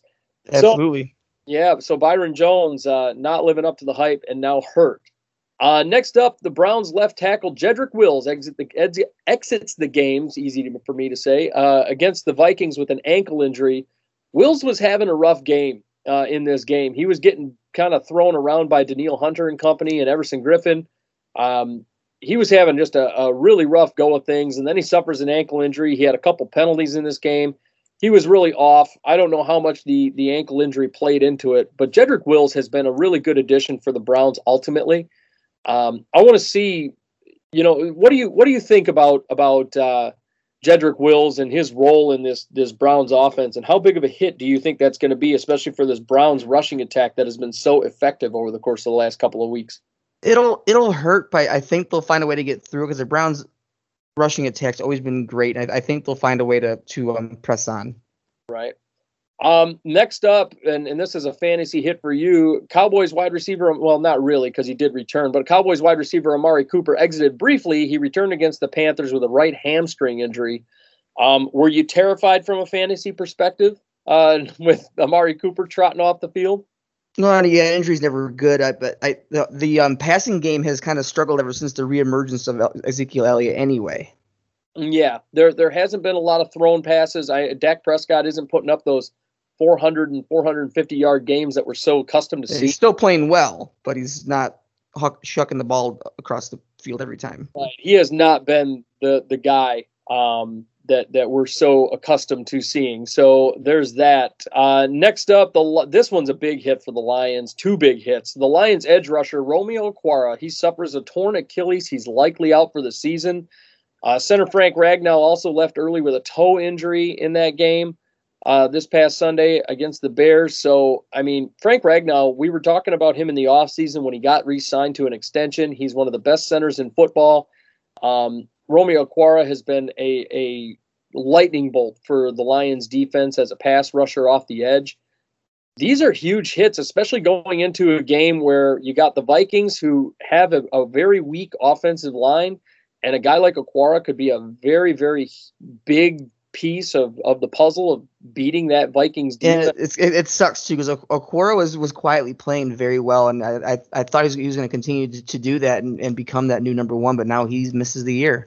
Right, and now you got Frank Ragnow. I mean that that Minnesota Vikings defensive line and that front seven has been very very good this year, and uh, I think that's going to be a huge loss for them too if he's unable to play on Sunday.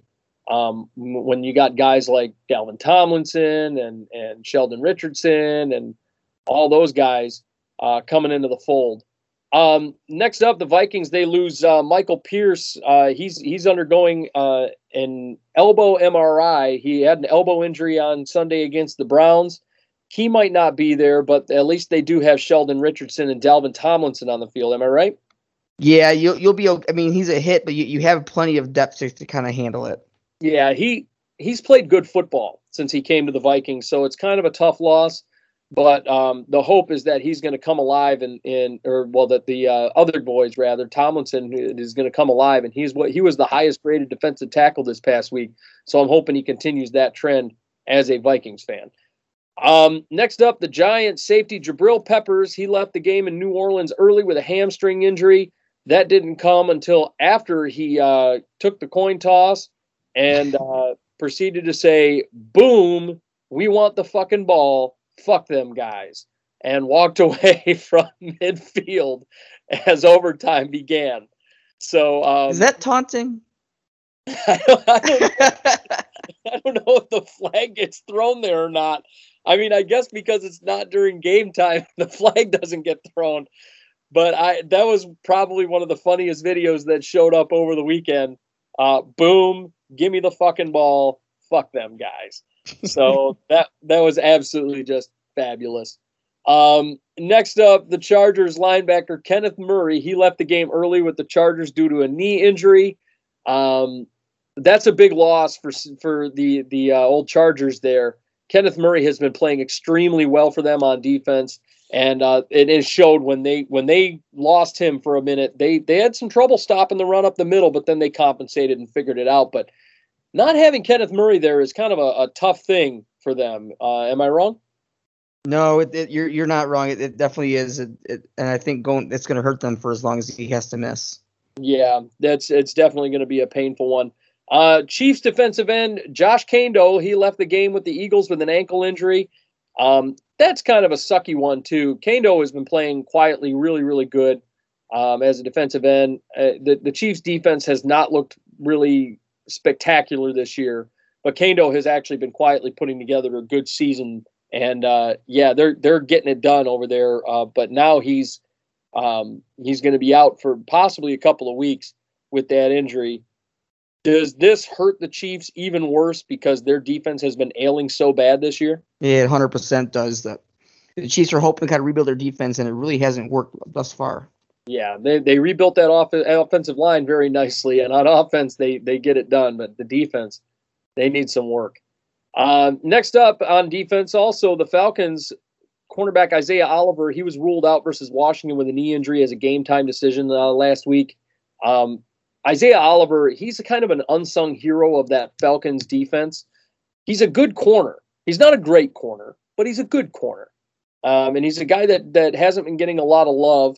Um, and and now he's going to be out against the the uh, or well for the I forget who they're taking on this week, but he's going to be out for this upcoming Sunday, likely with the uh, with the Falcons. There is this another one of those hits where their defense is playing so bad that you know you, you sounds like who cares. Yeah, well, yeah, their defense. Is, it's kind of who cares, but Isaiah Oliver has been a starting corner for them for the last several years, and he hasn't played badly. He really hasn't. So I'm I'm that one kind of hurts the uh, the Falcons, even though their defense is eh. You know, you lose a good player even when your defense is eh, and then it becomes even more painful. Um, next up, the Titans guard Roger Saffold. He's in concussion protocol right now. We don't know what his uh, situation is going to be for the upcoming week. This one's a loss for the Titans, especially. I, I understand you got King Henry back there. Derrick Henry is just an amazing running back, regardless of who's there. But I still think this is a loss for them, given how good, uh, uh, you know, that that Titans offensive line has been for Derrick Henry. Is this not a hit for him? Uh, I think it it is. I mean, Henry's going to find a way no matter what. I, but I think it's more of a hit of giving Tannehill time to get rid of the ball for his receiving the, the passing game. Right. Yeah, Derrick Henry. Um, you know, he's. I I agree with you that he's going to get it done. Uh, I want to see who they stick in Saffold's place. We're going to see well, how how that comes. But right now, Derrick Henry's still getting it done. They're going to need some better pass protection for Ryan Tannehill, um, especially with Julio and AJ Brown possibly being out for this upcoming week as well. Um, next up, the Bills linebacker Matt Milano. He suffers a hamstring injury versus Houston. This is a even though okay, look, the Bills defense they played really good against the junky Houston team. Okay, let's just bear that in mind. But Matt Milano is a huge cog in this this uh, Bills defense. We know that he played extremely well last year. He was a huge surprise play for for the Bills, and now he's uh, got that hamstring injury. How bad does this hinder that Bills defense? I think they'll be okay. It is a big hit, but they got plenty of talent in the defense. They're going they're going to continue to get the job done. Yeah. Uh, next up, you've got the. Uh, ah, sorry, my my computer is acting up on me here. Uh, next up, you got Teddy Bridgewater going down with a concussion on Sunday. He leaves the game.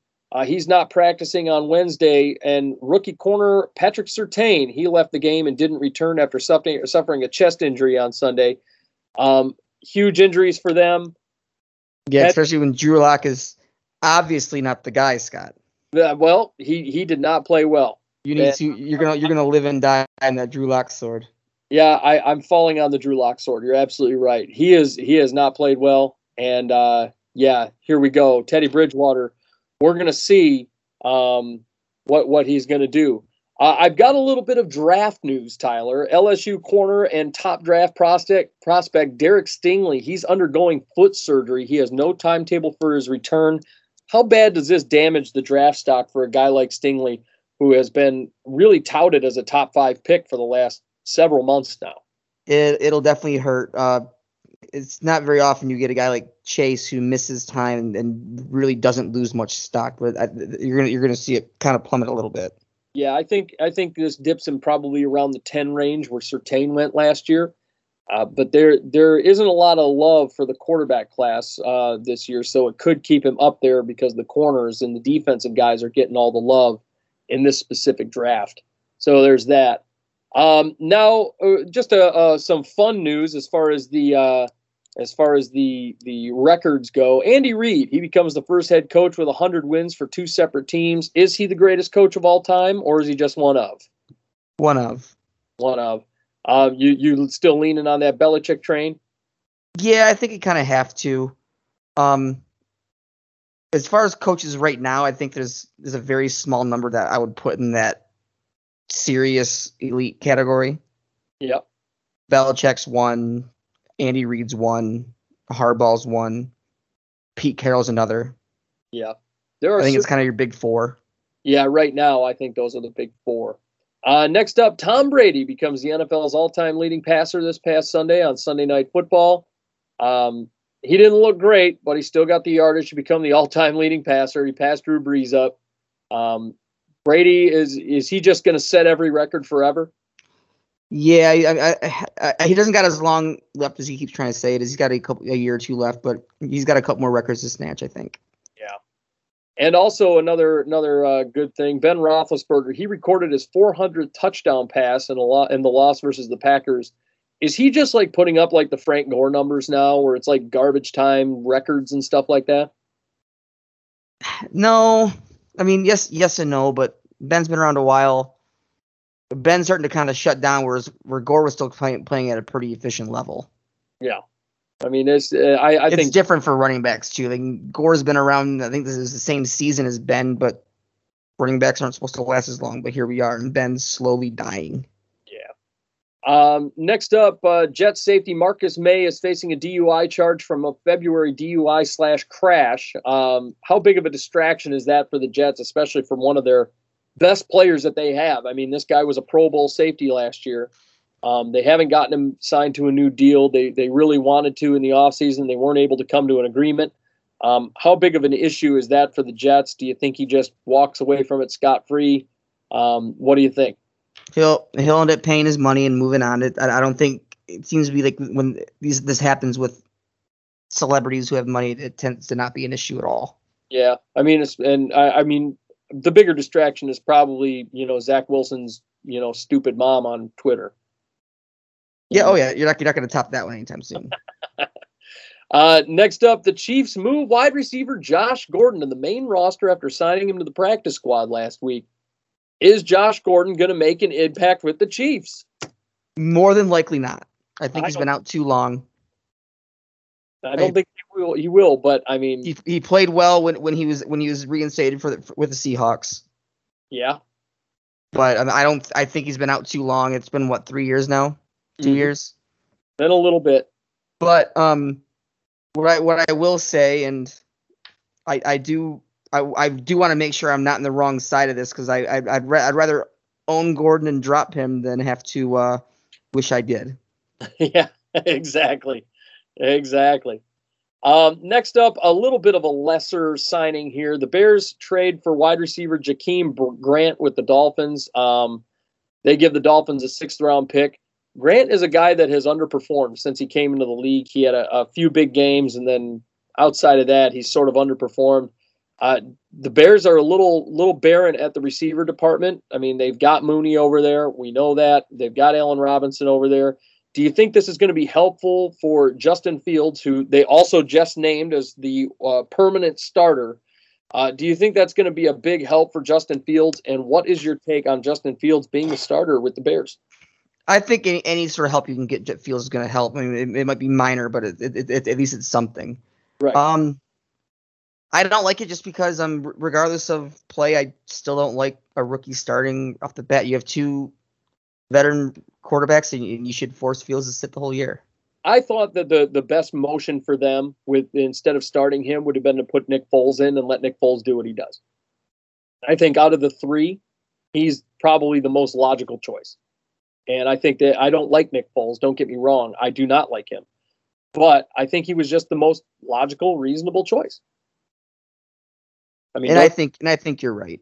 I mean, uh, of the three, he's probably the guy.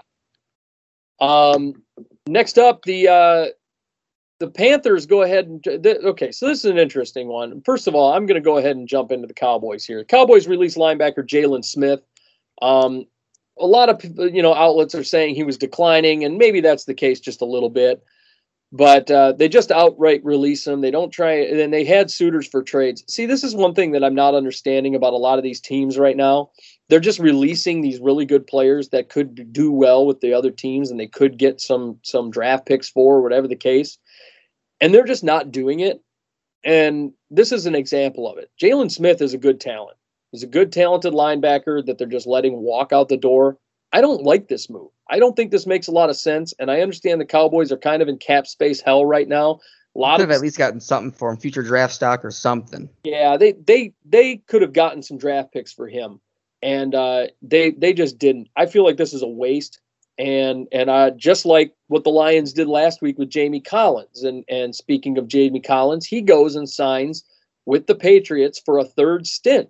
So the Patriots get a linebacker that they knows their system and knows what they're doing for next to nothing. There's a degree of familiarity there. And uh, Jamie Collins goes back to the Patriots now. I mean, is this The not? Third stint there. it- it's the dumbest thing ever. Why would you just let the guy go? If the Patriots want him, just take a draft pick, take a fifth rounder. I don't care. Get, Yeah, get get something for him, that kind of like um, Stephon Gilmore. At yeah, least they got something for him. yeah. And the Panthers they trade for the, the they they trade for the Patriots corner Stephon Gilmore for a sixth round pick after the Patriots were initially going to release him. The Panthers make the phone call, they execute the trade and get it done. Uh, so Stephon Gilmore is now a Panther, um, and there were injury questions about him.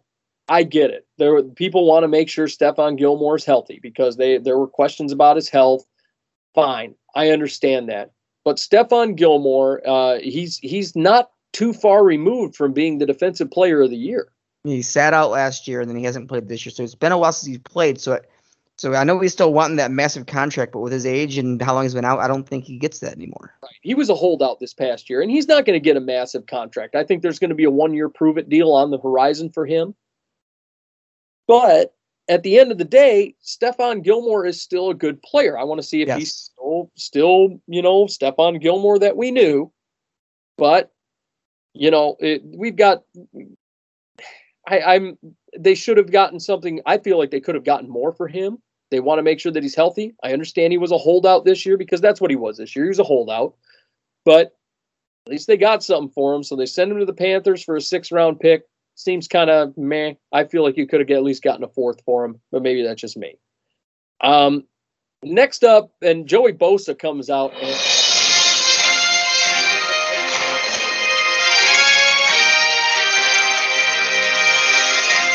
We have breaking news.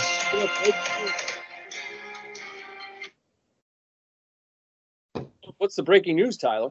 We have some breaking news on top of w- one of the players we were just talking about. Oh boy, hit me. Jaylon Smith Oh is boy. finalizing a deal to join the Packers. Oh, wow. Huge signing for the Packers that have had an ailing defense and they lost Darius Smith. They lose Preston Smith and they go out and get themselves another high end linebacker. And this is a team that runs a 3 4. So so look at that. They they loaded up. Imagine when all three of those linebackers come back. Imagine hmm how, how brutal that defense is going to be. Wow. Huge deal. Jaylon Smith goes to the Packers. You heard it here first, folks. Um, Jalen Packer, Jaylon Smith going to the Packers is just giant. That's a massive, massive thing. He hasn't been playing bad ball. He's declined a little bit. I'm surprised that it was him that went out the door and not Leighton Vander Esch because Vander Esch hasn't played as well as Jaylon Smith. And Jaylon Smith has been involved in a lot of the, the Dallas Cowboys um, uh, two linebacker packages. They could have gotten something for him. I still feel like that's a waste. Um, I, I really do. But uh, the Packers get themselves a linebacker. I'm not happy about it as a Vikings fan, but it is what it is. Um, now, Tyler, I want to talk about this Joey Bosa comment here. Um, he comments on the bad officiating in the NFL through the first four weeks. He said, It's so bad, it's unbelievable. This comes on the heels of him getting uh, in trouble for a a uh, unsportsmanlike conduct call for yelling at the referee, um, and and they they called him for a bad penalty, and and then they called him for another bad penalty, and you know we got to see a lot of bad penalties in that Vikings Browns game, a lot of missed calls. Um, I mean, I I know I was I, and it wasn't just because I'm a Vikings fan. I mean. The fact is, uh, I mean, Baker Mayfield, he throws an intentional grounding pass, and then on the very next play, he does the exact same thing, and they don't call it. They don't call it. They called the first one, but didn't call the second one. Um, you know, they they had the the phantom holding call on Eric Kendricks. We got to see Dalvin Cook with the phantom fumble. We we got to see a a missed uh, pass interference on the very last play of that game. I mean, we we have seen bad calls before. I feel like this year uh, there's there's so many bad calls this year that I, I think it it's almost dwarfing um, every season outside of the replacement ref season. I feel like it's dwarfing a lot of the the uh, bad calls we've seen in the past. Is it See, not? I I feel like it's right on par with what we see every year. I think it's it's no it's no worse. It's it's always been pretty bad, and it's no better or worse this year, I don't know. which isn't a good thing. We we, sh- we shouldn't have this many, many bad bad calls going on, but I I think this has been a serial issue going on for a long time. Yeah, especially over the course of the last couple of years. I mean, uh, but I, I just this this year, I mean, in particular, I feel has been extraordinarily bad, and and I've I've seen I've seen bad bad calls, and I think Joey Bosa is right. Do you think he gets fined in this situation? The last time someone spoke out against the referees, he got fined. Oh, more than likely. Yeah, I, I think he's going to wind up getting fined. But yeah, I just I feel like the the the stuff that we're we're dealing with with this this referee situation, and I I, I know like we're used to bad calls. We know what happens in the NFL, but I feel like this is worse than than it has been. I I don't know why, and I I've just been identifying a lot of these these different bad calls, and and it, they've been missing a lot. I, I'm starting to feel like it's on par with replacement refs. And I I don't. It's not that far. I don't, I don't know. We and we knew how bad the replacement refs were, um, and and it, I feel like it's starting to get to that level. But uh, and last but not least, Tyler, and this is the elephant in the room we were talking about. Now I wanted to save this one for last because it was just sort of obnoxious. Uh, the Jags coach Urban Meyer he gets caught on video with a young blonde girl dancing on him, reportedly drunk in an Ohio bar. Um, this is a married man, mind you. Okay. So, look, whatever the man does in his spare time, I really don't care. If I if I'm being honest, I, I just really don't care what he does in his spare time and You know, if he's out there cheating on his wife, I mean, whatever. Um, he didn't fly home with the team though, so that that kind That's of the, that's where the teams has the issue. yeah. And Yeah, that's a real big loss. He stays back, and like if he's if he's going to see his family, cool. He spent a long, lot of time in Ohio, but that's obviously not what took place. Yeah, that's not what took place. Um, so I and I sent this to you, you know, off the air to you and our, our boys, the Steel Boys, and I, I'm just going to go through this this timeline, and and I want you to tell me if you think Urban Meyer gets fired after this year. So first and foremost, he hires Chris Doyle as the team's director of sports performance in the offseason. Doyle is the same guy that was accused of making racist comments and belittling players um, at his time in Iowa. Um, after heavy backlash, Doyle just resigns from the Jags. Okay, so we'll start there. He signs Tim Tebow as a tight end. So we all laughed at that. Um, he drafted the running back Travis Etienne in the first round, despite already having James Robinson on the roster, who was uh, an over a thousand yard rusher last year. And he proved it this past week by James Robinson just lighting up the world. Okay, he did great things. Um, and Urban Meyer, on top of that, this past week, James Robinson had two touchdowns and 73 yards in the first half of that game. He wound up, he ended the game with just over 80 yards and not another touchdown. So he's not riding the hot hand, which brings up a, um, it brings up a lot of questions about, uh, uh, you know, his his logic and his coaching here. Um, he openly admitted that he was hoping to draft Kadarius Toney with the pick that they used on Travis Etienne. Now, Toney, he came out and he was a good depth guy, but is Kadarius Toney better than Travis Etienne? Absolutely not.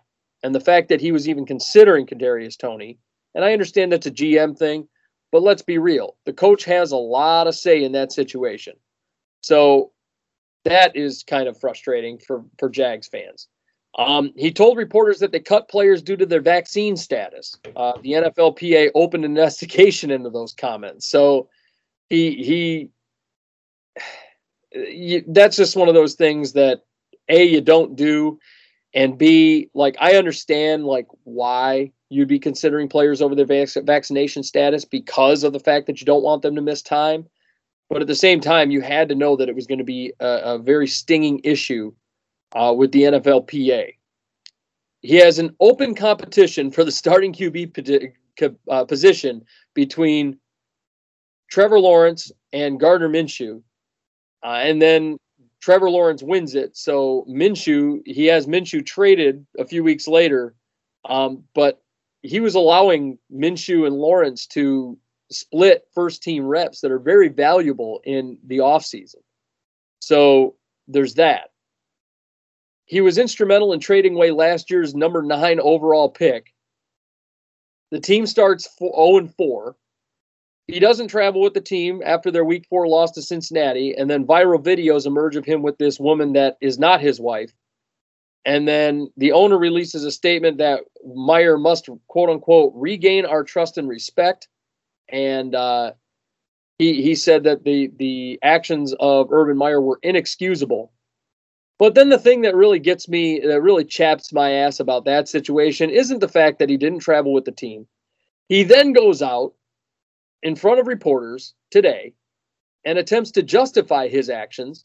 And the way he attempts to justify it is he goes on to talk about Trevor Lawrence's bachelor party that he took over the offseason and, uh, you know, almost tries to, to deflect toward his rookie starter quarterback.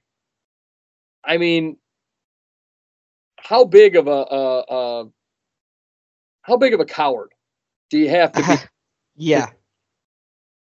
I mean, really, is is that not one of the most cowardly things that he could have done in this situation? It no, it, it definitely, it definitely, definitely is. I think Urban Meyer is on the fast track to being a one season coach. Or less. And yeah, and I don't. Have you ever have you ever had a coach um not make it a full season? Ever? I, I for can't. rea- for reasons that aren't health related. yeah, I can't remember one. I legitimately can't. I don't know. But it, it's really a, a confusing situation And now Uh, his second video has surfaced with him with his thumb up, a butt maybe, possibly. Yeah, yeah, he's got he's got he's showing her the bowling rip there is what it looks like. Um, but I I just don't understand. I don't understand this guy. I mean, the last time we you know, and there are certain coaches that that are big names that didn't translate to the pros, Nick Saban being one of them. This is one of those guys that I I just I see him gone after this year, if not earlier. I mean, this is this is horrendous stuff, and I, I don't care. Like I said, I don't care that you know the man does whatever he's going to do. He cheats on his wife. I, I guess that's on you, buddy. You know, you do what you you feel you need to do. I you deal with that on a personal level, but it's the fact that he stayed behind, didn't go with his team after a loss, so he could go do some stuff like that. You are not some some frat boy. You you know you're not some some you know college kid that oh we lost Saturday's game, so I'm going to go out on Sunday and you know go get down here. You're you're not that guy. You know you are the head coach. You're the leader of this team. You are a and and uh, I mean we can judge him all day long, but he's a married man at the end of the day. Am I right? I mean he, he's a married man, a 57 year old married man. You know, there's there's a lot of questions there. Um, I think this shows that Urban Meyer isn't cut out for the NFL. This whole situation. Well, I mean, the situation would have happened regardless. I don't know if it necessarily says that for sure, but because the team itself still isn't great, but it's not a good uh, start here. Four games in, and there's always th- already this much controversy. Right. And then he came in front of his team and he said, "Oh, you know, I I'm sorry I was a distraction," and and tried to justify it to his team. And apparently there was laughter as he left. His his players don't believe in him. Yeah, and at, at today's practice, they the players uh, ended their practice with the huddle, and and and, at- and they they went grind on three, grind. So they no, they have no respect for Urban Meyer right now. Yeah, I have I have no respect for for Urban Meyer, and and uh, I I just you know I, I think and and really after he was he was so cowardly in the situation, uh, uh, trying to throw Trevor Lawrence under the bus for a bachelor party. Shit, I went on a bachelor party. I didn't have I didn't have blonde girls dancing on me or anything like that, but I had a bachelor party. Big fucking deal. Big deal. Lawrence wasn't caught on camera. Yeah. You know, like I mean, it- Trevor Lawrence wasn't caught on camera. So what? How do you know he even had strippers grinding on him? Who knows? You don't know. But at the end of the day, Urban Meyer, not only does he look like a pig, but then on top of it all, he looks like a real asshole. And he probably just created a major rift with his starting quarterback. I mean, eh, that's not cool.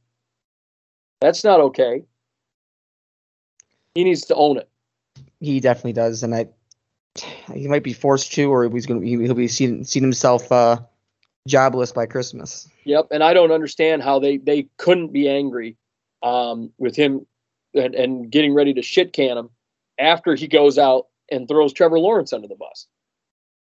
You know, like at that point, if I'm if I'm the cons, I'm going, eh, time to go, buddy. So there's that. Now, Tyler, and that's our news around the league. Now, Tyler, we've got the the uh, week five around the corner.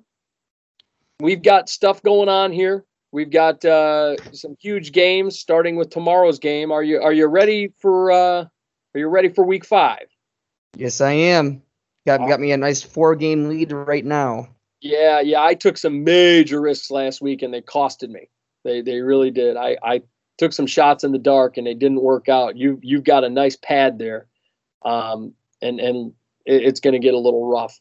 So moving into week five, here are your predictions for week five in the NFL. Starting with tomorrow, uh, tomorrow night, the Rams and the Seahawks. The Rams are three and one. Seahawks are two and two. Uh, I'm going to go ahead and go with the Rams. I think this is going to be a redemption game for Matt Stafford and company. I think it's going to be a very good game, but I think it will be a redemption game. Yeah, Rams Uh, for the win this this week. Yeah, LA is favored in that game. Uh, next up in London, which I mean, what a bad game to put in London. Uh, the Jets one and three against the one and three Falcons. Um, I'm going to go ahead and go with uh, the Falcons here. I think Cordarrelle Patterson is having himself a good time. Cordarrelle Patterson is going to be the big X factor here, and uh, in our time it's going to be at 9:30 a.m.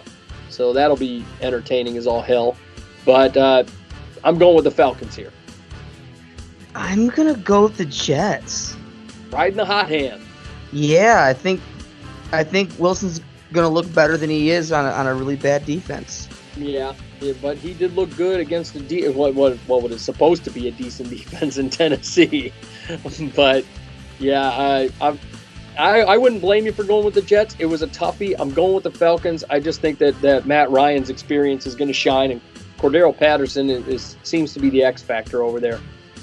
Uh, next up, we got the Patriots and the Texans. I'm going to go and go with the Pats here. I think Mac Jones. I'm going to ride that hot hand. He had a really good game against Tampa. I'm going with the Patriots. I'm taking the Patriots as well. This this uh Fal- this uh not Falcons uh Houston team is not good.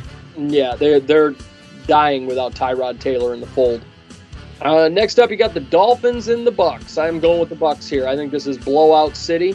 Um, I know we said that about the Buccaneers Patriots game last week, but I think this one is legitimately blowout city, and I think more Bucs fans will show up than Dolphins fans um, in this situation. Tampa's favorite. Well, Tampa Bay doesn't got many fans, though, so that, that won't happen. But I think I think the Bucs are gonna take this one confidently. Yeah, I think I think Tampa's got it. Um, next up, you got the Eagles and the Panthers. Uh, Panthers are three and one. Eagles are one and three. Panthers coming off their first loss. Uh, I'm going to go ahead and go with the Panthers here. I think the Eagles put up a lot of garbage time numbers. I'm going with the Panthers. I am also taking the Panthers. I think Sam Darnold's gonna have himself a game. Yep. Uh, next up, you got the Titans and the Jags. Jags are 0 and 4. Titans are 2 and 2. Um, I'm going to go ahead and go Titans here. I think Derrick Henry's going to get pissed off and run all over them. I'm taking Titans as well. Even if even if uh, Brown and Julio miss, I think this week's gonna be too much of a problem for the Jaguars given everything going on. Yeah, I agree. Next up, the Lions and the Vikings. Believe it or not, I believe that this game is really, really hard to, to, to call. Um, I know the Lions are 0 4. I know that the Vikings are 1 and 3. I know the Vikings came off a really rough showing against the uh, the Brownies there.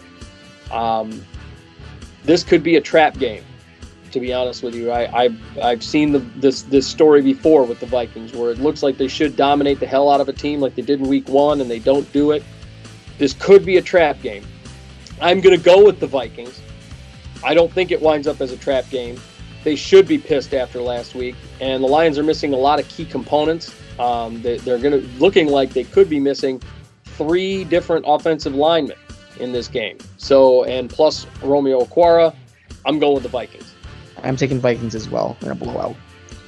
Um, next up, you got Packers and Bengals. Battle of the three and ones. The Bengals have been looking weirdly good. The Packers, I'm going with the Pack here.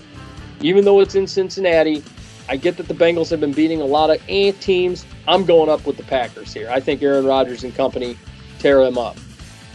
I think that's exactly what happens as well. Uh, next up, you got Saints and the uh, Washington football team. Uh, New Orleans is favored in this situation, but Tyler Taylor Heinicke's been looking so good. Um, golly, this one is actually a toughie to call. I'm gonna go with the Saints here, but uh, I, I, part of me is saying Washington's gonna give them more of a run for their money and I think. I am gonna go with, with the football team. Wow, look at you. I All- think, uh, despite all the injuries, the one thing that's gonna be blinded is the fact that Curtis Samuel's gonna come out and have a game. Oh, you're you're just hoping that for your fantasy team, aren't you? That and Curtis Samuel's a very good receiver still. Next up, you got the Broncos and the Steelers. I'm going with the Broncos, even though Pittsburgh's favored to win here. Well, actually, I don't know if Bridgewater's going to play. That's that's the question. Um, people are concerned whether or not I'm going to go with the Steelers. Actually, I'm going to take the Steelers because I don't know that Bridgewater is going to come out of uh, concussion protocol. So I'm going to go ahead and go with the Steelers. I, I'm gonna go Steelers as well. Yep. Uh, next up, you got the Bears and the Raiders. I'm going to go ahead and say uh, Raiders in this one. I don't think that Justin Fields is all he's cracked up to be.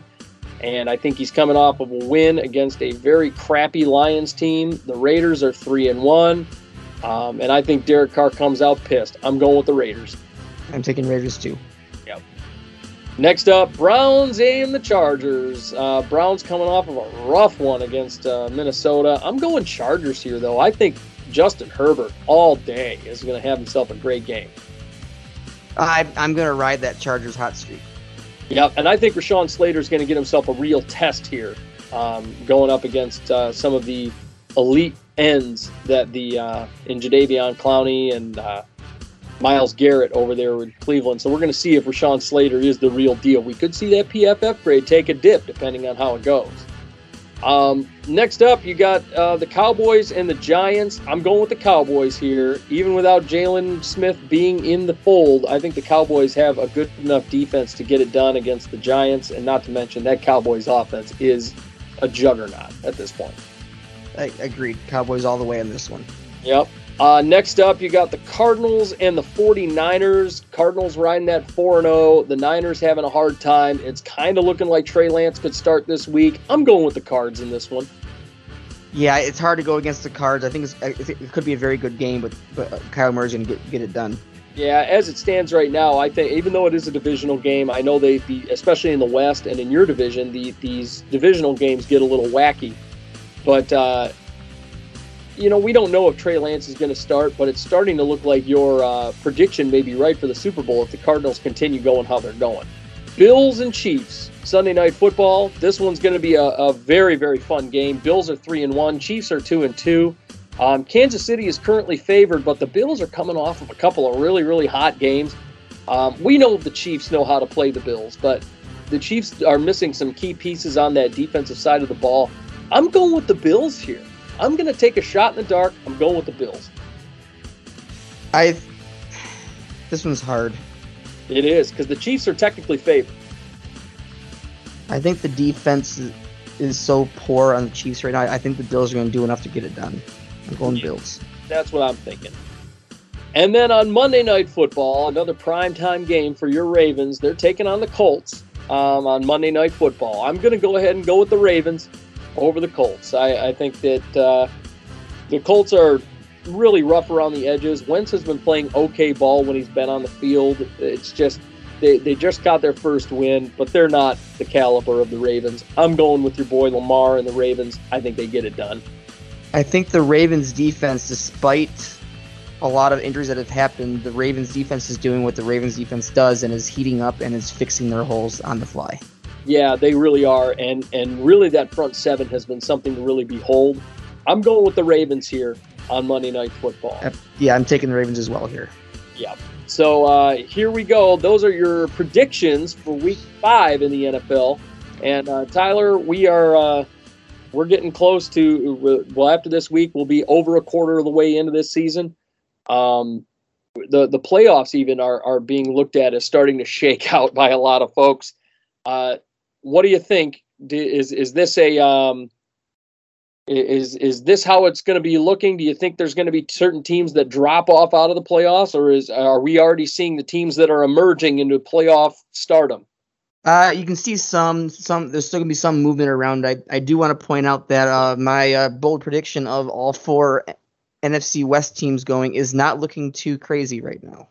No, um, I I did predict a three way tie though. So I mean that and that's even looking a little rough. A three way tie between the Seahawks, the uh, Cardinals, and um, the Rams.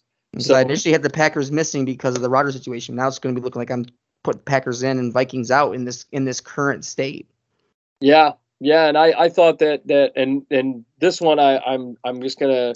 It looks like Aaron Rodgers will be not traded before the beginning of the season. That was one of my bold predictions. So I'm just going to mark that one as an X because uh, obviously he um, will not be there. So he will be he will be with the Packers. I said that the Packers won't win the NFC North. That's looking bad too.